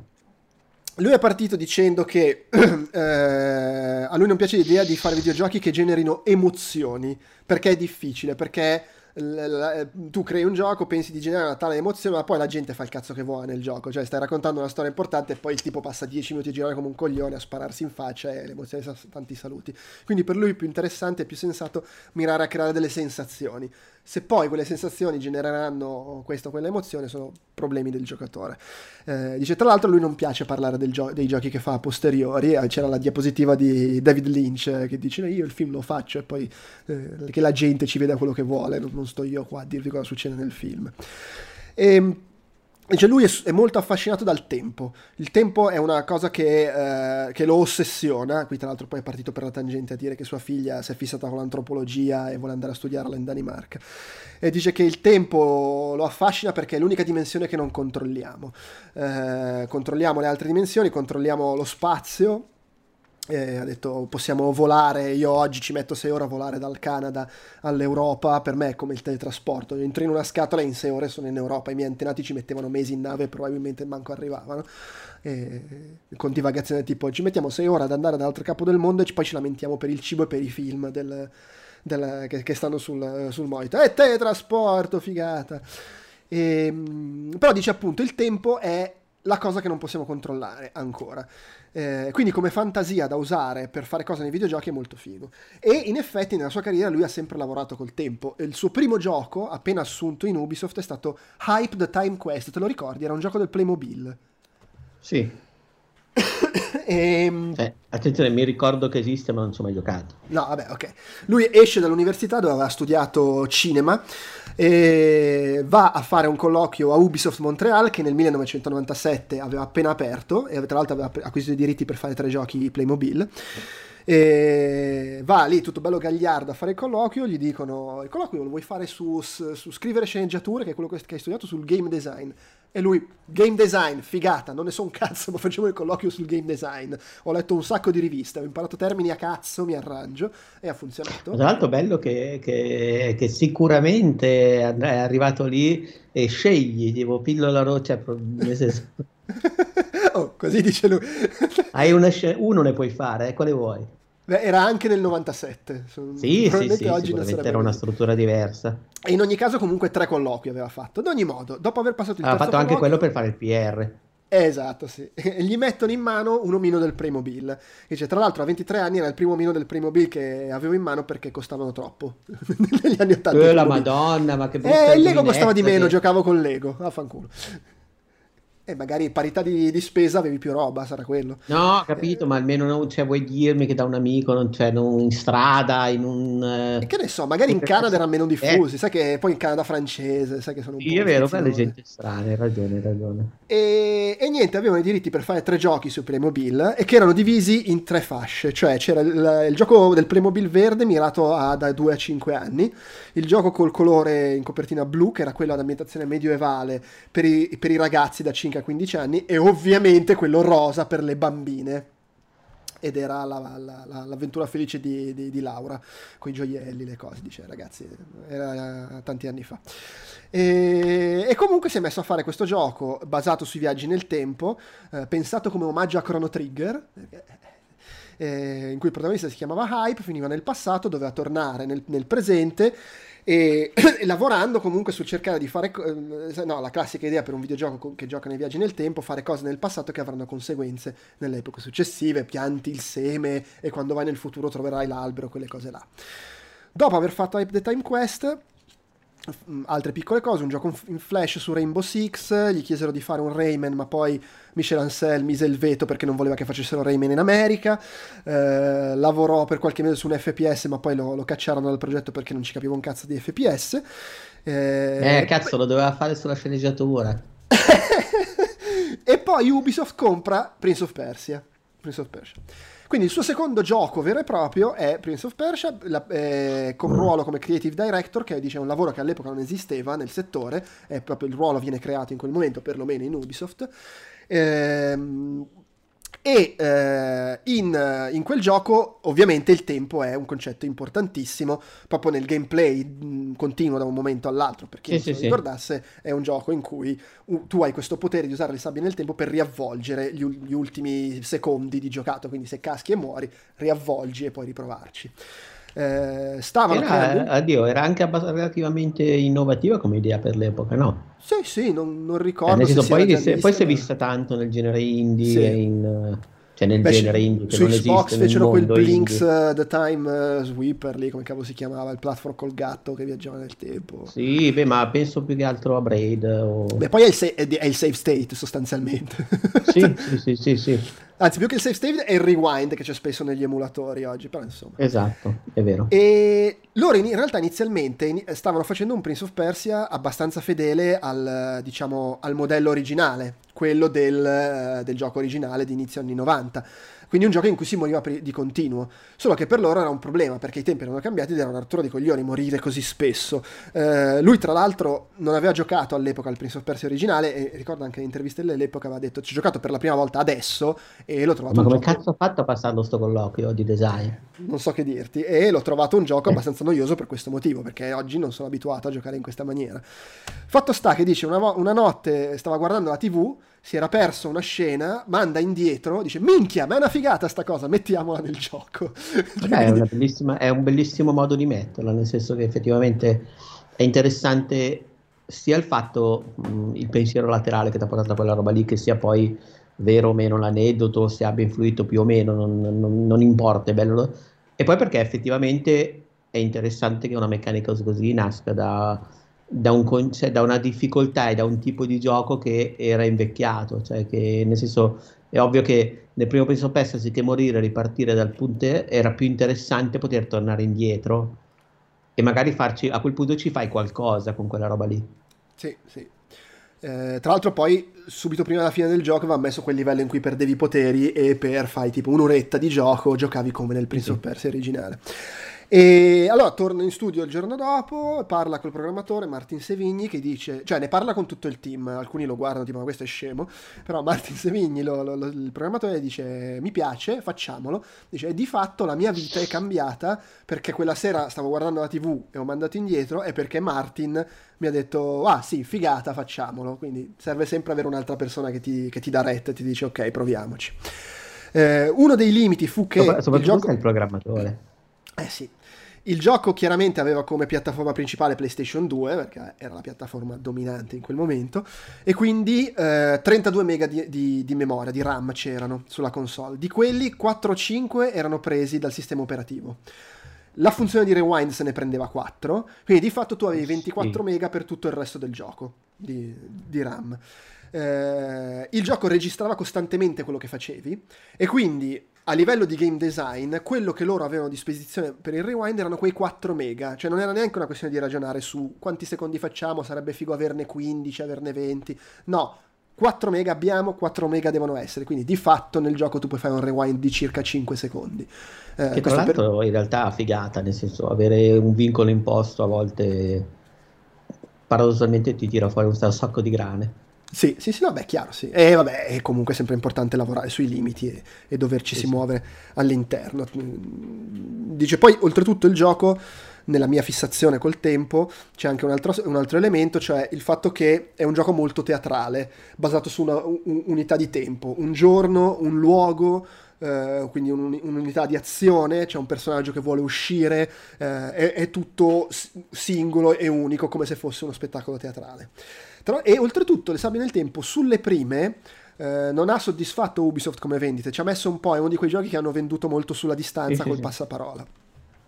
Sta di fatto che eh, il gioco va bene e Ubisoft gli chiede, ok, fai un seguito next gen che ridefinisca il concetto di action adventure, eh, minchia. Quindi lui non ha lavorato per niente sui seguiti diretti che sono usciti sulla generazione PlayStation 2, è passato direttamente a lavorare sul seguito per la generazione successiva. E, vo- e subito si è posto il problema, doveva fare un altro gioco con i limiti di Prince of Persia, quindi Persia, per, Persia. Prince of Persia. Aspetta, poi lui è andato a lavorare su quale Prince of Persia? Su Assassin's Creed. Nel senso, okay, quel seguito ha, next gen. Ha lavorato, quindi è sul Prince of no, Persia. il seguito next gen che avrebbe dovuto rivoluzionare è quello che poi è diventato Creed. Assassin's Creed. Perché l'idea era: eh, allora, ho tutti i limiti del principe. Eh, è un principe, quindi è qualcuno che a livello di chi è lui nella vita è uno che deve aspettare che muoia il re è il numero due, non può fare un cazzo d'altro che aspettare. Eh, e oltretutto i seguiti diretti che erano usciti nell'era PlayStation 2 non è che siano andati benissimo, quindi Ubisoft voleva cambiare anche un po' la mitologia, basta col fantasy, usiamo il mondo reale. Eh, lui leggeva molti libri di storia, ne, ne aveva letto uno sulle società segrete, eh, sul mito della storia dell'uomo nella montagna, che è un, è un mito ambientato in Iran, eh, quindi in Persia. Eh, si parla di assassini, termine coniato da, da Marco Polo. Eh, mette assieme tutte queste robe un po' a caso e gli viene l'idea di fare un principe della montagna che è un assassino. Eh, e per era, anche, anni... era anche un po' nel in quegli anni stava andando tantissimo Dan Brown piuttosto che era mm, anche un, una cosa contestuale che stava, cioè il, la dietrologia, era anche una cosa post 11 settembre se vogliamo, eh. No, sì, beh, anche se credo che abbia iniziato prima. No, non lo so, no, in effetti no, no, era il periodo, sì. Sì, sì, no, beh, però in generale secondo me si spingeva molto in quel tipo sì, di... Sì, sì. Il mondo stava andando in... Uh, il mondo si cacava sotto per cose che non conosceva. Fatto sta che per due anni di sviluppo il gioco si chiamava Prince of Persia Assassin e poi in Ubisoft si sono resi conto, ah, ma questa è una nuova IP, sa che lanciamo una nuova IP invece di fare Prince of Persia Assassin. E figata, a quel punto non hai più un principe e di fatto si è potuto scrollare di dosso tutti i limiti che aveva con le sabbie del tempo, cioè poteva fare un gioco in cui si andava in giro, c'era un open world e si poteva fare tutto quello che non si poteva fare in, in, nelle sabbie del tempo. E, e che non era... Mantenu- ha mantenuto il concetto di, del primo Prince of Persia di, uh, di gerarchia da, da scalzare, diciamo così. Sì, volendo, sì, sì, sì. Beh, del resto nasceva comunque cercando di essere nuovo Prince of Persia e eh, fa questo gioco che non è basato sull'essere cazzuto e su uccidere più gente possibile, ma sulla realizzazione di un personaggio che si chiede perché fa quello che fa, perché segue le regole, perché i libri gli hanno detto di farlo, i governi, e insomma niente è vero, tutto è permesso, quella roba là. Eh, tra l'altro poi quando l'ho intervistato gli ho chiesto, che, cioè nello stesso anno è uscito anche Bioshock che praticamente parla della stessa roba, libero arbitrio eccetera. E, e porca puttana è, da quel, da, è, dal 2007 che sembra che si possa parlare solo di quello nei videogiochi, andatevene a fanculo. Eh, comunque eh, poi esce Assassin's Creed 2, Assassin's Creed Brotherhood eh, era quello il suo come ci ha confermato anche Trijump in chat. E dice in questi giochi c'era l'Animus che era un'idea importante nel gioco eh, molti non amano la parte ambientata nella prigione, però di fatto è anche un po' un'eredità del, del, fatto che il gioco nasceva come seguito delle sabbie del tempo e recuperava quel concetto del narratore. Nelle sabbie del tempo c'era la voce narrante che raccontava gli eventi e se morivi diceva no aspetta questa cosa non può essere successa perché ti sto raccontando. E l'Animus ha un po' lo stesso ruolo di dire che tu non puoi essere morto perché in realtà esisti nel futuro. Cioè, è un riarrangiamento di quell'idea usando questa macchina del DNA che ti fa rivivere le memorie. E dopodiché molla Ubisoft, c'è tutto un periodo eh, incasinatissimo, nel senso che, vabbè, qua comprimo molto quello che è successo, di cui non ha parlato, però lui è andato a lavorare in THQ, stava creando questo gioco, eh, poi THQ fallisce, viene comprato da Ubisoft, si ritrova di nuovo a lavorare in Ubisoft, ma viene licenziato, fa causa a Ubisoft, riesce a ottenere l'IP per eh, quel gioco che stava facendo che si chiamava Amsterdam 1999 e, e, tra l'altro pare che potrebbe essere uno dei prossimi progetti del suo studio, ma tant'è. Eh, fonda Panache Digital e eh, voleva fare cose diverse, però quando andava a fare i pitch ai publisher gli dicevano sì ok, ma la componente storica in sto gioco? Perché ormai lui era diventato quello che faceva i giochi ad ambientazione storica. Facci un nuovo Assassin's Creed. Eh, lui voleva fare un gioco molto basato sulle meccaniche, dice stile Human Fall Flat, ma volevano il gioco storico. E quindi vabbè, eh, è diventato il suo brand fare i giochi storici, ha fatto eh, Ancestors eh, nel 2019 che parla di evoluzione lungo milioni di anni, eh, il gioco ti sbatte in Africa e ti dice prova a far evolvere la tua specie molto più in fretta che nei 10 milioni di anni che ci sono voluti. Eh, e, e, che prova anche a metterti nelle condizioni di cavartela come sarebbe successo all'epoca, quindi non hai la minimappa, non hai indicatori, non hai niente.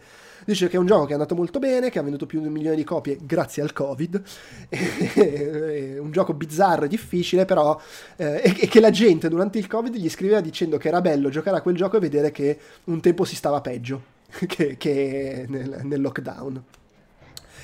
Eh, ed è un gioco, dice, che ha funzionato non perché rispettava dei bullet point, delle cose da fare, da mettere sulla scatola, ma per, perché il tema era interessante, cioè vivere nei panni di questi homo, homo sapiens dell'epoca. E, te- e nel, in quale il tema era anche sconfiggere la scienza, cioè riuscire a fare le cose prima di quando la scienza ci dice che sono avvenute. E, tra l'altro, mentre sviluppavano il gioco, sono state fatte delle scoperte che hanno cambiato le cose, tipo che l'Australopiteco usava strumenti prima di quanto pensassimo. Eh, anche nella sua carriera dice l'ossessione per il tempo si rende conto di una cosa importante perché il tempo è una cosa importante quando fai il produttore. Loro in Panache lavorano facendo sprint da 6 settimane, in cui ci sono 4 settimane di sviluppo e un'ultima settimana in cui deve essere, si shippa, si, deve essere finito quello che stanno facendo e, e eh, 8 sprint all'anno. Il primo anno è dedicato al design plan, eh, fanno, ogni funzionalità la fanno come matriosca, cioè ci, si parte da una versione piccola della, funzio- della, feature e poi aggiungono mano a mano, a volte bastano 3-4 strati, anche per decidere che non funziona bisogna buttarla, altre volte meno, insomma dipende. Il Covid chiaramente ha cambiato le cose, eh, si lavora molto in remoto, a lui non piace, lui ha fatto, fond- ha fatto in modo che gli, stu- gli, uffici del suo studio fossero a 5 minuti da dove vive, così poteva andarci, lo vede proprio da casa sua. Però, dice, al, al team piace eh, avere una modalità ibrida in cui si può lavorare anche da casa e dice non hanno particolari regole perché lui odia il mondo corporate da cui è fuggito, non gli piace dare ordini, eh, il lunedì non è obbligatorio, non ci sono riunioni il lunedì, non vuole che la domenica ci sia l'ansia del lunedì, la gente il lunedì può fare il cazzo che vuole, devi andare in banca dal dentista, non lo voglio sapere, vuoi fare i tuoi progetti, fai. Eh, e poi dice la gente ha iniziato a organizzarsi per i fatti loro, tipo che ha, ha, notato che il giovedì i grafici vanno in ufficio per vedersi e fare il punto. L'unica cosa che impone è che il, uh, fa le review, cioè si mette, lui si mette lì, siccome sa che lui chiede ai suoi, insomma, alla, al team di giocare al gioco più che possono, sa che molti non lo fanno e quindi lo fa lui, gioca al gioco e lo mostra a loro. Dice che nel game design, eh, sempre nell'ottica di vederlo attraverso l'ossessione per il tempo, è importantissimo pensare al gioco da un secondo all'altro, che è quello che fai col controller, poi da un minuto all'altro, che sono i loop e le meccaniche, e che devono parlarsi fra di loro da un'ora all'altra, che è quello che dà un senso a tutto quanto. E ultimamente è diventato fondamentale anche pensare al gioco come si sviluppa nell'arco di mesi, se non anni, cosa che chiaramente è dura e bisogna cercare di rendere tutto coerente. Uh, lui pensa tantissimo al rapporto fra il tempo del personaggio e il tempo del giocatore, cioè come il tempo che passi nel gioco eh, che passa nel gioco, cioè nel mondo del gioco, si rapporta alle ore che il giocatore spende sul gioco. Per esempio in Humankind, in Ancestor, non è che puoi far giocare la gente per milioni di anni. quindi nel giro di relativamente poche ore fai vivere al giocatore milioni eh, di anni. Noi non sapremo cosa... L'Homo sapiens esiste da 250.000 anni, l'Homo erectus da 2 milioni di anni. Noi non, non arriveremo fra 2 milioni di anni perché avremo distrutto tutto.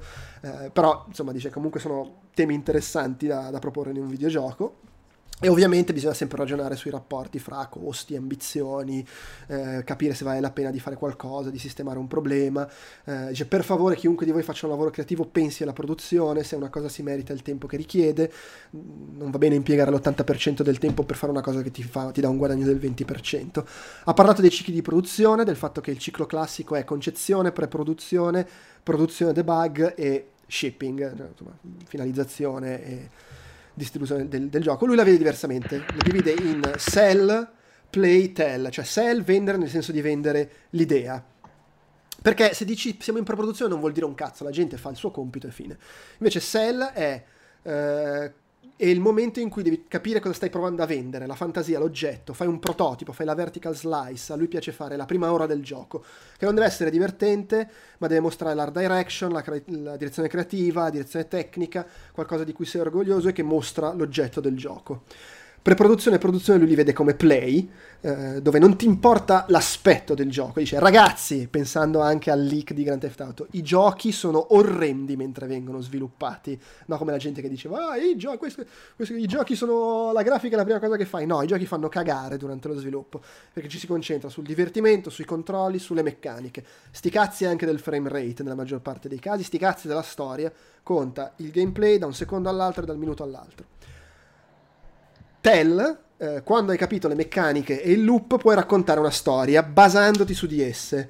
Perché la narrazione e la storia non sono basate sui personaggi, sono la storia delle meccaniche, la storia di quello che fai quando giochi. E in questo Nintendo è la meglio. Eh, perché poi tu, anche se provi a raccontare la tua storia, come diceva prima, la gente gioca fa il cazzo che vuole e te la rompe. Quindi devi conoscere le meccaniche prima di poter scrivere una storia che parli di quelle meccaniche. Eh Ah, e poi dice, eh, così a livello proprio aneddotico, eh, lui non sa niente di animazioni, gli animatori dello studio gli hanno detto mi raccomando devi dire che il tempo è fondamentale anche perché le animazioni, perché le animazioni fanno muovere il personaggio attraverso il tempo e devi avere delle pose fondamentali che scandiscano questo movimento. Eh, che altro ha detto? Ricordatevi ragazzi, non siete i primi a fare le cose, a fare la grafica, a fare arte, guardate il lavoro dei maestri, de, de, de, di chi ha fatto capolavori c'è stato qualcuno prima che ha scritto, che ha ideato, noi siamo gli ultimi che lo fanno, quindi leggete libri classici, vecchi film, guardate quadri, fate tutto. Eh, tutto, tutto è tempo, anche la programmazione è questione di millisecondi. Ho fatto l'esempio di un programmatore che ha trovato una fonte di luce che l'ha spenta, era davanti a casa del personaggio e ha guadagnato dei, dei millisecondi ed è una figata e la bellezza della programmazione è proprio trovare queste piccole cose che ti cambiano il tempo, come funzionano le cose, eh, all'interno poi dei limiti hardware eh, detto il QA, qua il controllo qualità, dichiarazione politica, fa parte del team, fare testing appena possibile, serve gente dedicata. Uh, in musica dice gli piace il crescendo, che è difficile da ottenere con l'interazione perché non sai cosa fa il giocatore, però a lui piace il crescendo, gli piace in tutto, nel level design, mission design. Uh, I suoi collaboratori dicono: Ok, cosa, cosa, intendi con crescendo nel level design? Non lo so, cazzi tuoi, è il tuo lavoro. Io ti dico fammi il crescendo, tu fallo. E insomma, dice: eh, imparate dal passato. Eh, Assassin's Creed era tutto quello che non avevo potuto fare con Prince of Persia. Eh, cercate di essere diversi, di inventare qualcosa di nuovo, di inventare il futuro. Loro hanno fatto l'unico gioco sul mercato che parla di evoluzione e questa è una cosa che ha attirato un pubblico. Eh, pensate anche al presente, i giochi non si fanno da soli, collaborate con gli altri, trovate un compromesso e chiedetevi... Chiedetevi i giochi che... Cioè, di, cercate di fare qualcosa che, che, che, interessi, che non esista, che possa interessare a qualcuno. I giochi senza tempo sono quelli che hanno centrato lo zeitgeist, perché non puoi essere davvero avanti nel tempo, perché sei comunque figlio della società in cui ti trovi e prendi da quello che ti sta attorno. Uh, però puoi fare qualcosa che sia uh, rilevante, che non sia incastrato nel passato, che sia un pezzo del tempo in cui st- stai vivendo e che catturi il momento. Chiaramente non è una cosa, una cosa conscia che fai, e... però insomma ci provi, quello può essere un successo. Ma devo dire è stata una bella roba questa. Di... Sì, sì, sì, ma di, sembra di... una delle conferenze più interessanti. Cioè, è, una, è una roba che avrei seguito molto volentieri. Sì, eh, Tra l'altro, eh, mi dicevi, dicevi, che alcune conferenze sono pubbliche, questa è accessibile? E in teoria l'hanno andata sullo streaming, però eh, andando a guardare sul loro canale su Twitch, eh, non so perché fra i video registrati c'è solo lo stream della prima giornata e questa era già la seconda giornata, quindi... Ok, vedremo se, se l'aggiorneranno. Piccola parentesi in chat, Davidino ci chiede cosa ne pensate del gioco in streaming tramite cloud gaming. Stadia è fallito male, Xbox e Luna falliranno o ne rimarrà solo uno come in Highlander. Bellissimo film, tra l'altro. Eh, secondo, secondo me... me, prima, o poi, prima o poi arriveremo a quella roba lì. In questo, cioè, nel senso, prima o poi sarà uno standard perché vabbè, sì. ne sta diventando uno standard per tantissime, per tantissime distribuzioni di contenuti. Eh, a questo punto è una questione di, di mercato sta arrivando, in, in, larga misura è già arrivato, si dovrà sempre appoggiare secondo me un, un, in una certa misura su un hardware dedicato soprattutto per i giochi più esigenti in termini di frame rate, di fluidità eccetera, però secondo me sarà un'opzione in più, che non, è, non, non credo che se non proprio nel lunghissimo termine possa sost- finire per sostituire così in massa il, il modello tradizionale come è successo con musica e cinema perché appunto ci sono dei limiti tecnici più percepibili. Eh, però secondo me arriverà, arriverà e arriverà in maniera forte su, su, su cloud, il, il, gioco in cloud. Allora, poi il talk di Swery, eh, Takasu Hiro, che eh, ha parlato, a parte che come al solito è partito parlando, ah ho vinto questo, quell'altro premio, sono andato a, Vero- a Verona Comics, a Etna Comics, mi hanno riempito di premi, è una figata, mi portavo in giro la mia scimmia, in aeroporto mi hanno chiesto, a Etna Comics gli hanno regalato, no, a Mosca, era una fiera a Mosca, gli hanno regalato un gufo fatto a mano e in aeroporto gli ha creato problemi perché l'hanno passato nel metal detector e hanno visto che in realtà era un pollo, cioè un gufo fatto a mano nel senso impagliato, ma in realtà era un pollo impagliato per sembrare un gufo. Che cazzo? Sti russi, vabbè. Eh, comunque, proprio 5 minuti di ho vinto premi di qua, di là, una figata, così. In realtà il suo intervento era sul parlare nella vita lavorativa del Covid Uh, ha, ha, ha, passato altri 5 minuti a far vedere che ha fatto su Twitter un sondaggio chiedendo secondo voi servono gli uffici? E far vedere la gente votava uh, chi ah, a me l'ufficio serve a me no. Brandon Sheffield ha detto io non ci vado da 11 anni in ufficio. Dylan Cuthbert quello di Q Games ha detto ma no ci vuole l'ufficio però deve essere bello un posto bello che riflette quello che fai in cui ti trovi bene non un cubicolo del cazzo. Eh. ok. E, e Sueri dice vabbè eh, il discorso è se tu lavori al PC quello lo puoi fare dove vuoi eh, ci sono 50.000 cose che puoi fare da casa, riunioni, richieste, dare ordini, eccetera. Il problema poi è come le cose avvengono nel, nella vita reale. Per esempio, lui eh, su un progetto su cui sta lavorando non ha visto il cliente per un anno e poi ha dovuto convincerlo a continuare. E così ha perso 17 mesi. Non l'ideale. Eh, un altro progetto, vale a dire Deadly, un, successivo a Deadly Premonition 2, per otto mesi non ha visto il cliente, si è fermato tutto e ha finito per perdere motivazione e l'ha completamente abbandonato.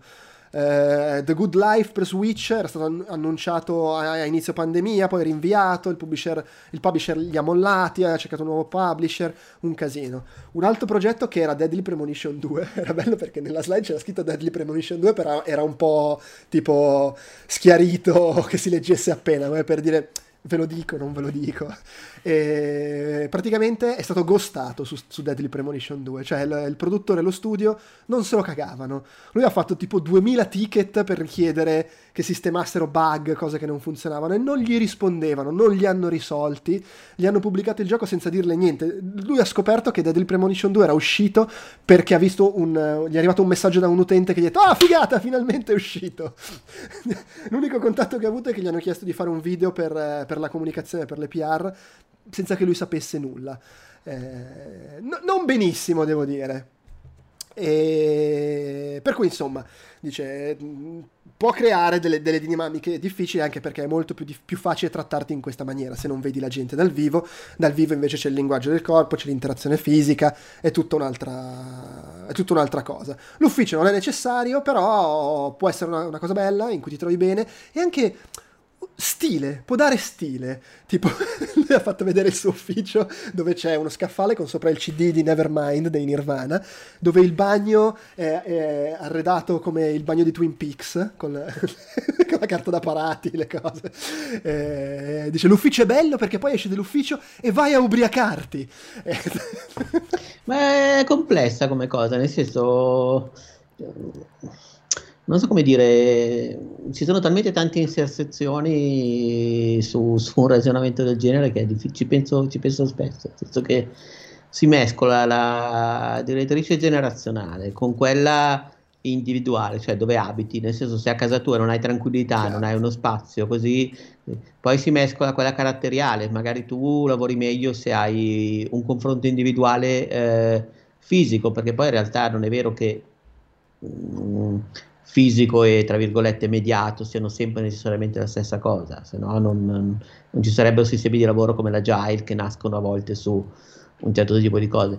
Poi c'è anche la faccenda di quello che mm, non so come dire, spe- non riesce a separare il lavoro, cioè è complesso. Non, eh, a, me, a, me me... Sempre dire, a me piace sempre dire sì, no, si può fare, dovrebbero farlo tutti da casa anche per questioni ecologiche, finché si può, ovviamente se devi produrre materiali, cioè eh, se lavori sul prodotto e non sul servizio, molto spesso è, è diverso. guarda, però è... il, il, il, discorso secondo me è molto, cioè sì, sì. Non, è, non è semplice, però è semplice nella misura in cui detto che ci deve essere l'opzione perché se non c'è la scelta non c'è scelta certo eh, come il 99% delle decisioni che uno prende nella vita è un compromesso. Cioè non esiste mai la decisione ideale, c'è sempre scelgo una roba e ho dei vantaggi e delle rinunce. Ed è totalmente così anche in questo, nel senso che secondo me è verissimo che eh, lavorare in ufficio ti dà dei vantaggi a livello di interazione, perché puoi avere un tipo di interazione proprio a livello dei risultati che ha sul lavoro, di interazione immediata, di discussione di cose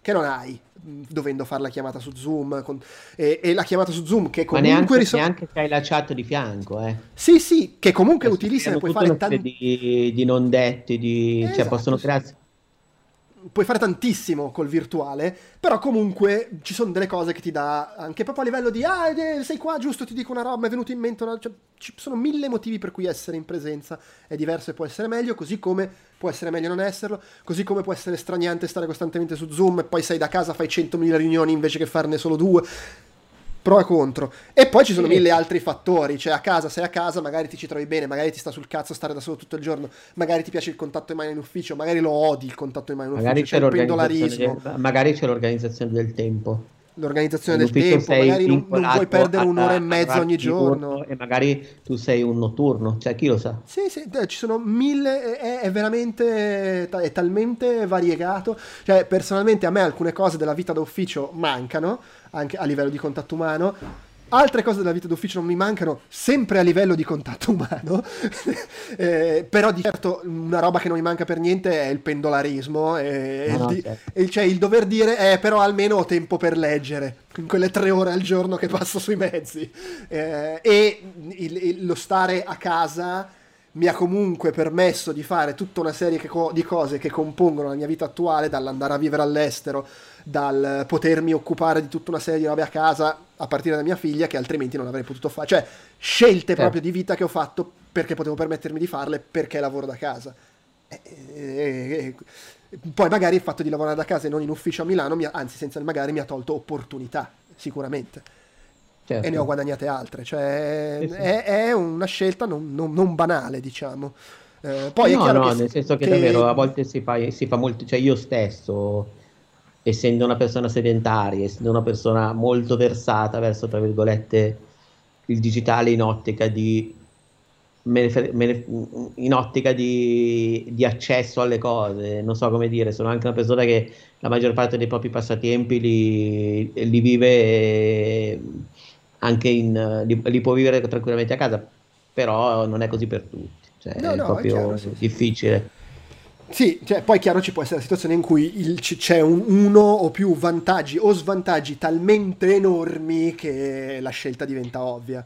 Eh sì, e poi vabbè, poi ovviamente entra in gioco anche una componente politica, nel senso che se a livello di collettività da un certo punto in avanti diventa eh, totalmente meno sostenibile una cosa piuttosto che l'altra, è ovvio che l'indirizzo, l'indirizzo deve anche un po' prescindere dall'individuo. Chiaro, sì, sì. Vabbè, comunque. Eh, tra l'altro poi su alcune cose che ho menzionato gli ho chiesto anche nell'intervista, quindi arriveranno aneddoti simpatici di Sueri.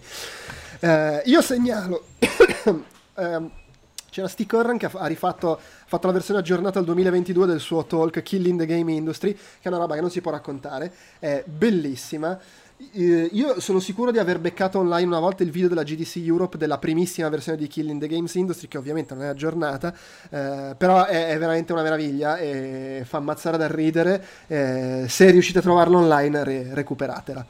Eh, il eh, come si dice? Keynote della, della, dell'ultima giornata era quello di Rami Ismail, anche lui ha fatto un'intervista lunghissima che, che arriverà, eh, che lui, la, la sua, il suo talk si chiamava La bugia del publisher, cioè proprio, tra l'altro nel pubblico c'era uno di Devolver che in un paio di momenti l'ho visto che diceva, eh insomma non è proprio così, eh che cazzo, però vabbè, e, chiaramente il suo talk era rivolto agli indie che si rapportano con i publisher, dice io lui ed era dice le mie sono opinioni che hanno un contesto vi prego cioè adattatele al vostro lavoro non dovete per forza essere d'accordo però magari vi generano spunti di riflessione. Eh, dice lui ha iniziato 12 anni fa quando gli indie erano delle cose molto piccole eh, ed era un movimento soprattutto anti-publisher. Poi sono arrivati i publisher che hanno detto oh ragazzi è una figata voi indie se lavorate con noi hanno finito per rendersi necessari anche per gli indie Ovviamente eh, lavorare con un publisher ha dei benefici, però anche degli svantaggi. Eh, dice, per uno sviluppatore indie è importante essere anche un imprenditore, solo che molti odiano questo aspetto e non ci pensano proprio, ma è una cazzata perché bisogna ragionare su rischio e profitto se non sei un impiegato. Cioè il tuo obiettivo deve essere fare un gioco e venderlo senza perdite, punto. Cioè quello deve essere il tuo obiettivo nella vita se vuoi che il tuo lavoro sia fare videogiochi indie. Eh, per riuscire a farlo ci sono tanti ostacoli. Un grosso problema è la reputazione. Cioè, se tu sei uno che ha finito e pubblicato un gioco, anche se è stato un fallimento totale, comunque parti da una base diversa quando ti presenti a un publisher, perché hai dimostrato di essere in grado di finire lo sviluppo di un gioco e di mandarlo fuori. È una roba fondamentale. E, e, il tuo secondo obiettivo con, comunque deve essere continuare a fare giochi, plurale, poter farne altri. Devi fare un piano di business, devi essere capace di massimizzare le opportunità o minimizzare il rischio. Partirei all'inizio sul minimizzare il rischio, perché... eh, e minimizzi il rischio se spendi i soldi. Sembra, sembra un talk che poteva gestire Alberto Belli, tra l'altro. Eh sì, beh, secondo me sarebbe stato meno, meno divertente, però. Sì, però vai a sapere. No, in realtà non è vero, non è vero, lui eh, sa essere sapere, divertente. Sa essere divertente. Ti buttava eh... lì, guarda che...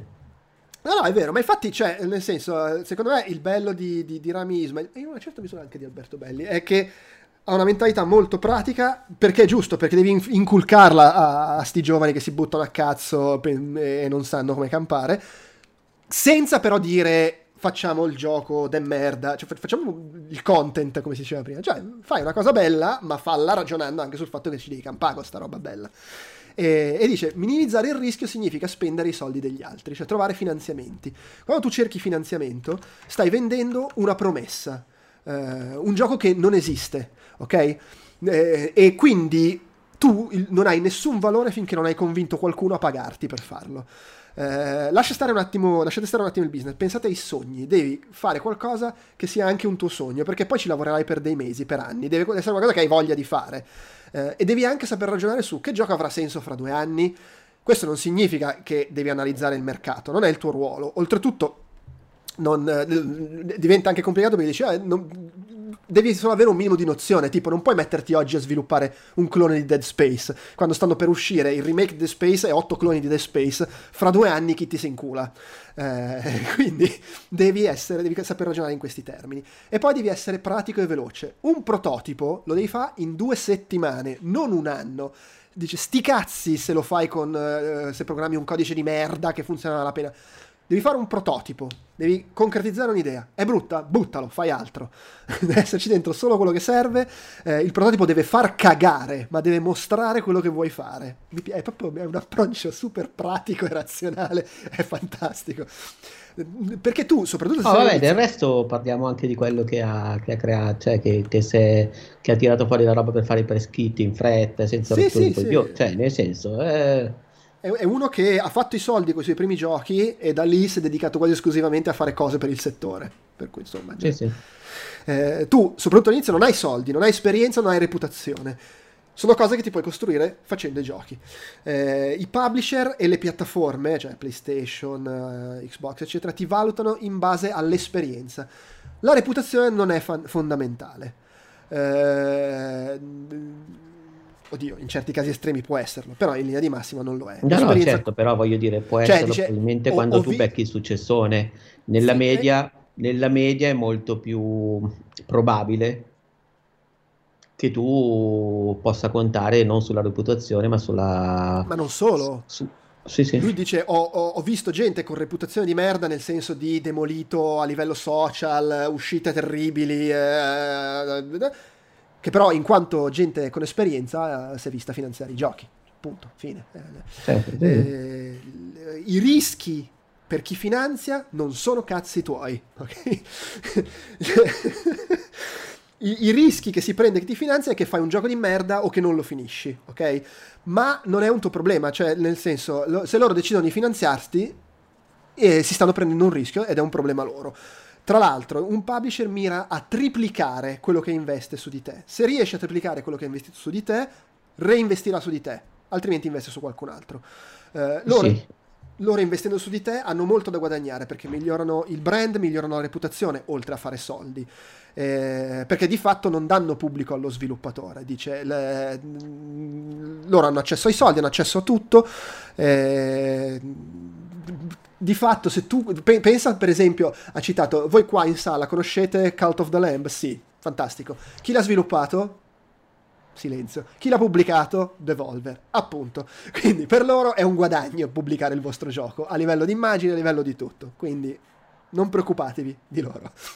E... Ma veramente non hanno saputo rispondere a, al... La maggior, a della, la maggior parte della gente no. Ma pensa a te. E dice: Un sacco di gente non sa quanto chiedere quando va alla ricerca di finanziamenti. Eh, dice: Allora, in Microsoft hanno 180.000 impiegati. Immaginati che un pranzo, pagare un pranzo per una persona costi un dollaro e non costa un dollaro, ok? Tu pensa quanto spende ogni giorno Microsoft solo per dar da mangiare ai suoi impiegati. Che cazzo? Finanziare il tuo giochino indie non è niente per loro, ok? Quindi di fatto tu facendoti finanziare da Microsoft minimizzi il tuo rischio e loro massimizzano la loro opportunità. Detto questo, loro vogliono anche evitare rischi e quindi vogliono finanziare qualcosa che pensano che possa appunto triplicare il loro investimento. Loro, per ottenere questo risultato, ti offrono soldi, strutture e servizi, tu offri un gioco. Però attenzione, qui arriva la bugia, la grande bugia del publisher. Il publisher non finanzia lo sviluppo del gioco, il publisher compra i diritti sul gioco. Tu finanzi il gioco con i soldi che ricevi in quella transazione. Ok? Quindi di fatto loro non ti stanno pagando lo sviluppo del gioco, quello che loro pagano è poter pubblicare il tuo gioco, gli stai vendendo i diritti sul gioco, quello ti devi far pagare, non lo sviluppo del gioco, quindi non devi chiedere il budget, ok? Perché eh, se tu ti fai pagare solo il budget, non guadagni un cazzo su, su quella transazione. Ok, quindi quanto devi chiedere? Allora devi considerare quello che ti costa il team, il tempo che verrà richiesto per sviluppare il gioco. Eh, l- l- quindi fare una, uno schedule, una programmazione. Eh, quello che vede è che eh, devi sostanzialmente raddoppiare il budget di partenza. Eh, e, raddoppiare anche la durata che ti... Cioè devi sempre mirare alto sulla durata dello sviluppo, eh, sulla durata, sulla quantità di soldi che pensi a chiedere. Devi cercare di eh, finalizzare un budget che ti permetta di pagare uno stipendio eh, che dia una vita eh, decente, confortevole a tutti nello studio.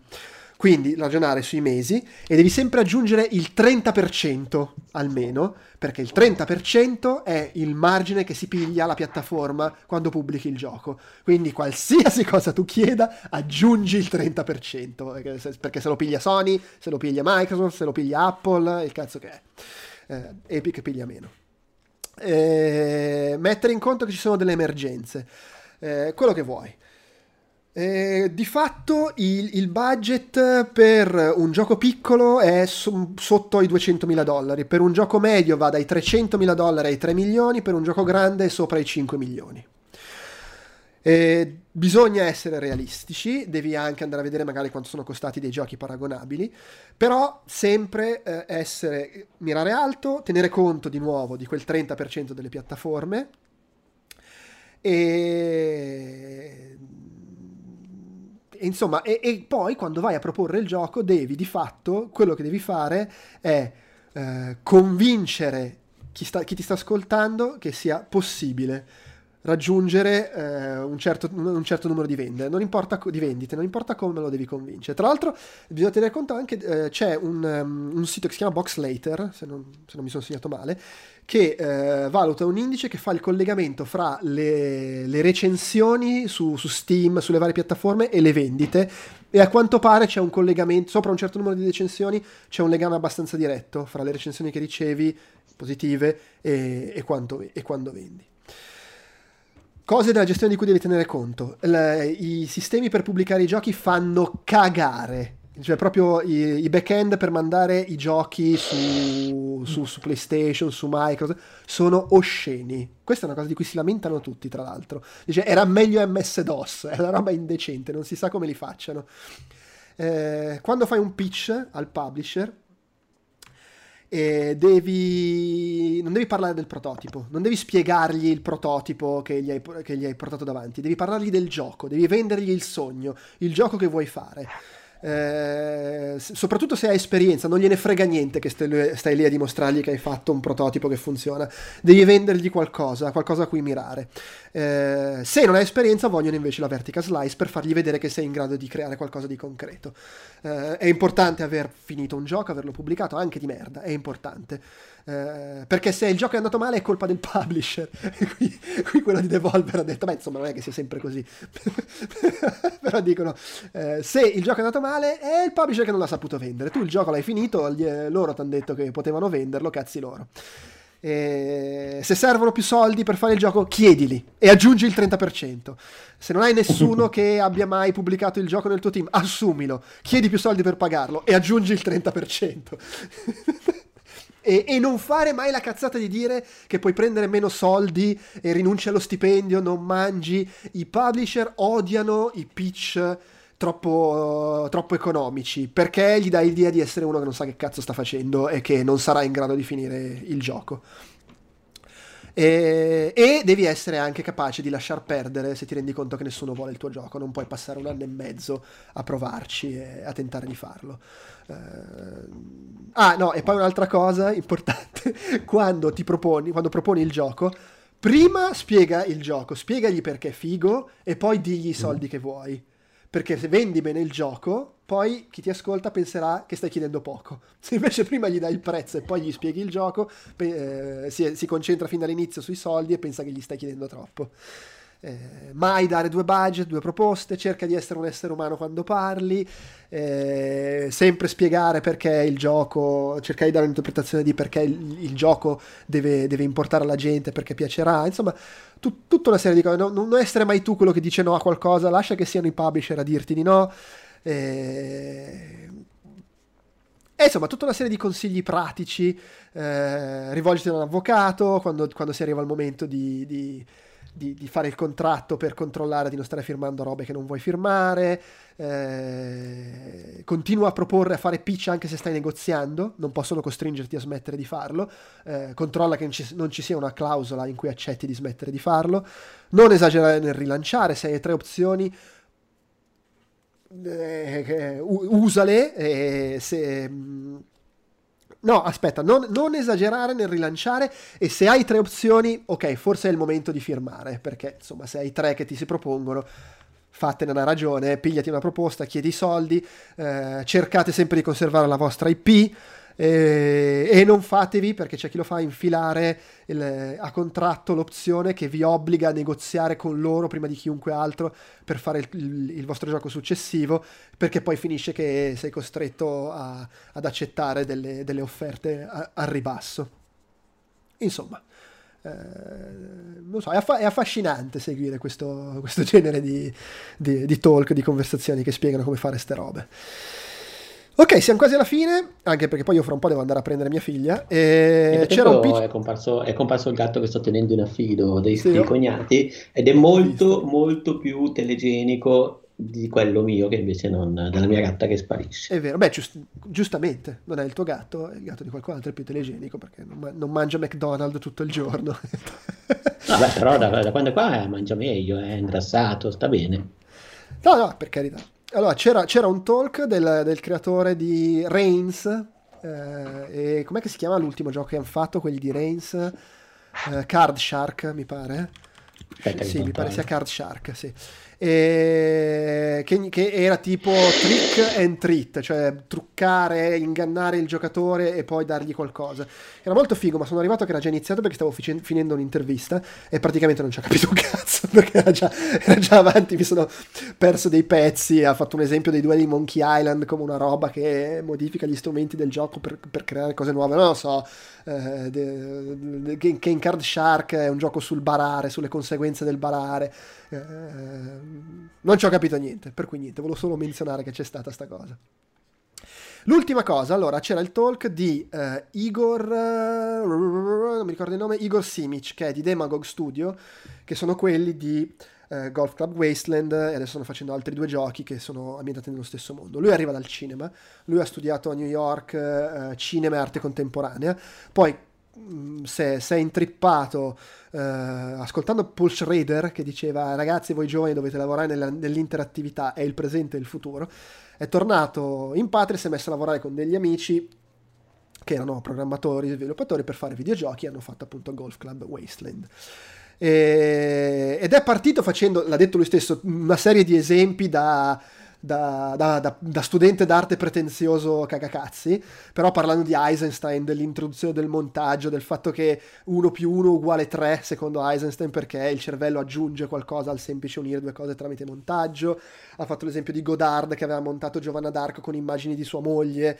eh, del piano sequenza di Birdman, eh, i piani sequenza di Tarkovsky, i piani sequenza di Kentucky Road Zero, quindi anche nell'uso nei videogiochi, eh, dell'approccio basato sul mescolare cose del mondo reale reale, documentaristiche con cose fittizie per arrivare a comunicare qualcosa, ha tirato in mezzo The Tree of Life, eh, Big Short, in Big Short c'è Ariana Grande eh, che, che, nel ruolo di se stessa che spiega i concetti dell'alta finanza, come appunto come esempio di mescolare cose della vita reale con cose della finzione. Eh, gli esempi di Godard Godard che usava la colonna sonora in maniera completamente sconnessa dalle immagini con la musica che copriva le voci, eh, i video di Kendrick Lamar, c'è un video che fa un, un piano sequenza su un'auto eh, che, che, si allarga sempre di più l'immagine, poi si vedono i poliziotti fuori.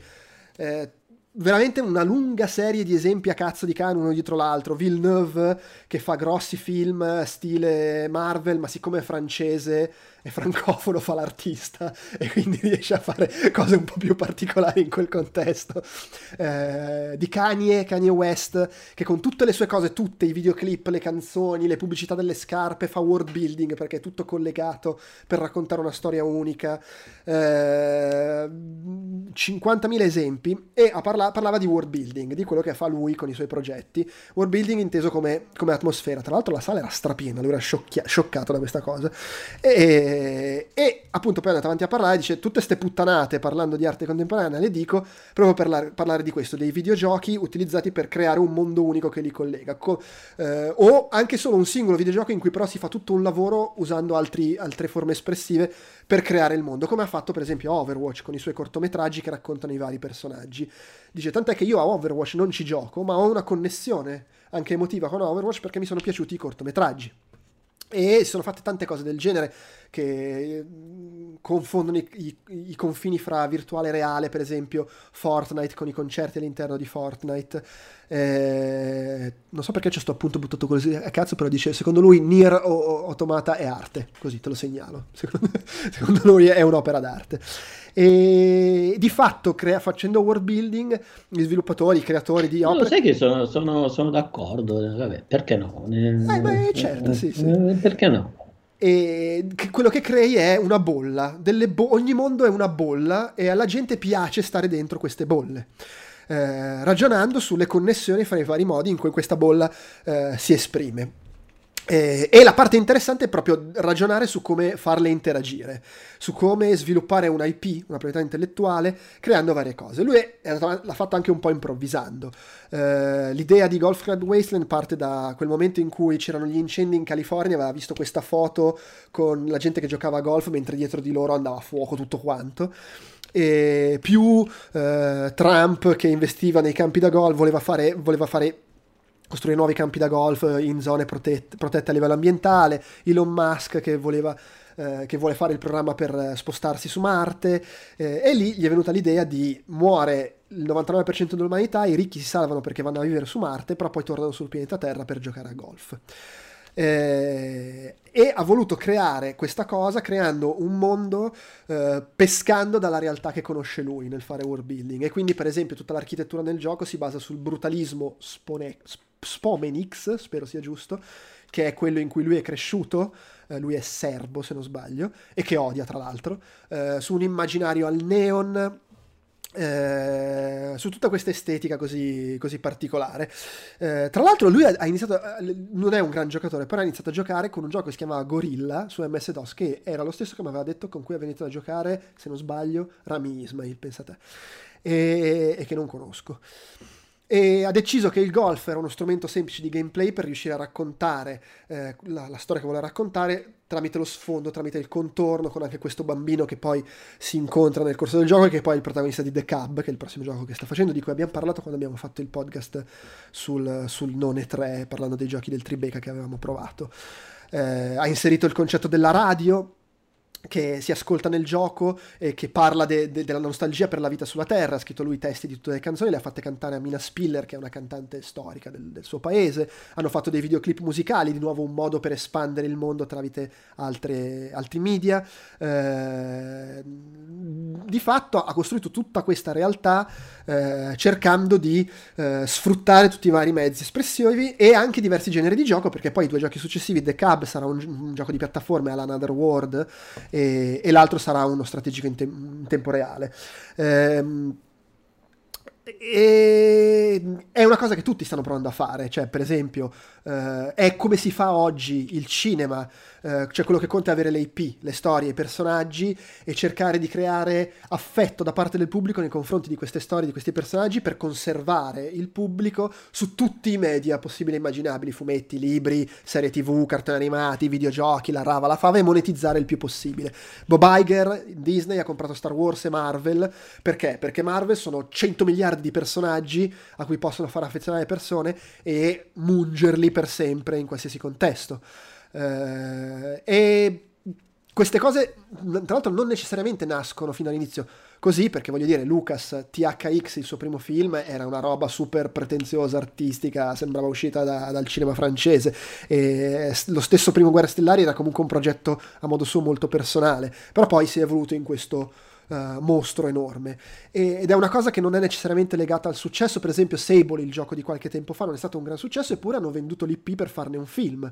Quindi il mood, la, la, il mondo che hanno creato è una cosa che può persistere.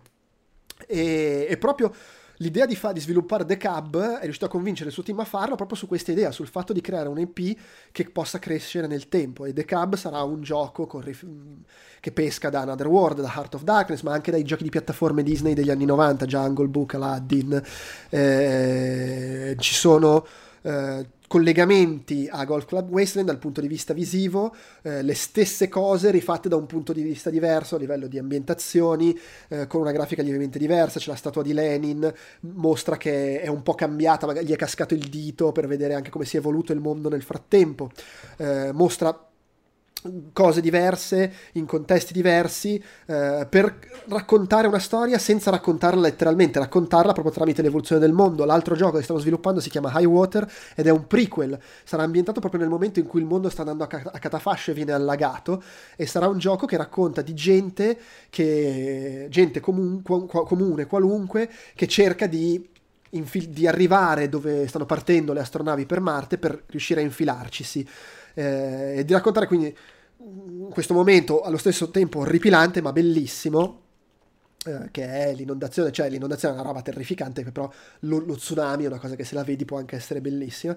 Eh, e sarà un gioco un po' avventura, un po' gioco di strategia, quindi ancora un genere eh, nuovo. Questa cosa dello tsunami che può essere orripilante ma bellissimo l'ha detta Miyazaki per inciso. E, e, insomma anche lì cerca di pescare dalle sue esperienze per dare anima e sostanza al racconto di gente normale che vuole entrare nella città super ricca per riuscire uh, a scappare. Città che è basata, uh, si chiama Alphaville, la città nel gioco, e, e, se la guardi come estetica è completamente basata sulla sede di Apple, è uguale. Sì, sì. E, perché fare un gioco di strategia? Perché aveva qualcuno nello studio che poteva farlo, banalmente. Ed è un modo per avere personaggi che interagiscono col mondo di gioco, perché sarà un gioco sì di strategia, ma un po' tipo puzzle a turni, in cui puoi usare gli elementi dello sfondale per, per intrappolare gli avversari, puoi usare la roba in giro eh, eccetera. Ha menzionato ispirazioni da Rimbaud come poeta, a Ramvo che è un autore mon- del Montenegro, che, un, un, un, rapper che hanno provato a tirare in mezzo ma ha lasciato perdere perché è un personaggio un po' complicato, non l'ha spiegato ulteriormente. Un personaggio ha detto che è ispirato a Sofia Butella perché ne va, ne va matto lui, proprio c'è una cotta per Sofia Butella. E insomma sta cercando di, crea- di fare il transmedia, questo termine, il transmediale che si fa sempre, però non necessariamente nell'ottica del merchandise se- semplicemente creando questa specie di ragnatela che collega tutto, in cui tutti i personaggi sono rilevanti e importanti, un po' come se fosse un social media, eh, per creare qualcosa di interessante e che colleghi tutto assieme e vabbè che ovviamente che magari abbia anche un senso a livello commerciale perché come dice Rami Ismail con sta roba ci si deve pure campare. Non lo so mi è sembrata poi lui è un bel tipo ho intervistato anche lui è veramente una persona interessante. Va bene uh, ho concluso ho raccontato tutto, ci siamo fatti le nostre belle due ore, è venuto più lungo di eh, quanto però incredibilmente asciutta come cosa, pensavo avremmo fatto addirittura in due, in due sessioni. Sì, e a un certo punto ho iniziato a, te- a, temere che sarebbe andata così, ma la svolta è stata rendermi conto che la cosa di Swery era brevissima. E quindi alla fine poi rimaneva, rimanevano due cose, lunghe, ma rimanevano due cose. Va bene, grazie per l'attenzione e per l'ascolto, sia a chi ci seguite in diretta e chi ci segue poi in podcast. Vi ricordo arriveranno eh, con calma su, sia le trascrizioni integrali delle interviste che ho fatto sul sito in italiano, sia se si riesce anche le registrazioni in, con un podcast a parte, quelle saranno in inglese, eh, e potrebbe uscire anche qualche altro articolo, perché un paio di talk che ho visto secondo me si potrebbero trasformare in articolo. Eh, vediamo. E, e, basta, cioè questo arriverà per il reboot, poi arriveranno altri podcast di videogiochi. Secondo me fra un po' faremo un podcast giochi giocati, perché fa ritorno Monkey Island, eh, Overwatch 2, eh, Mario Rabbids, insomma stanno uscendo un po' di cose su, di cui potrebbe essere carino chiacchierare tutti assieme. Per oggi è tutto, ciao e grazie. Ciao.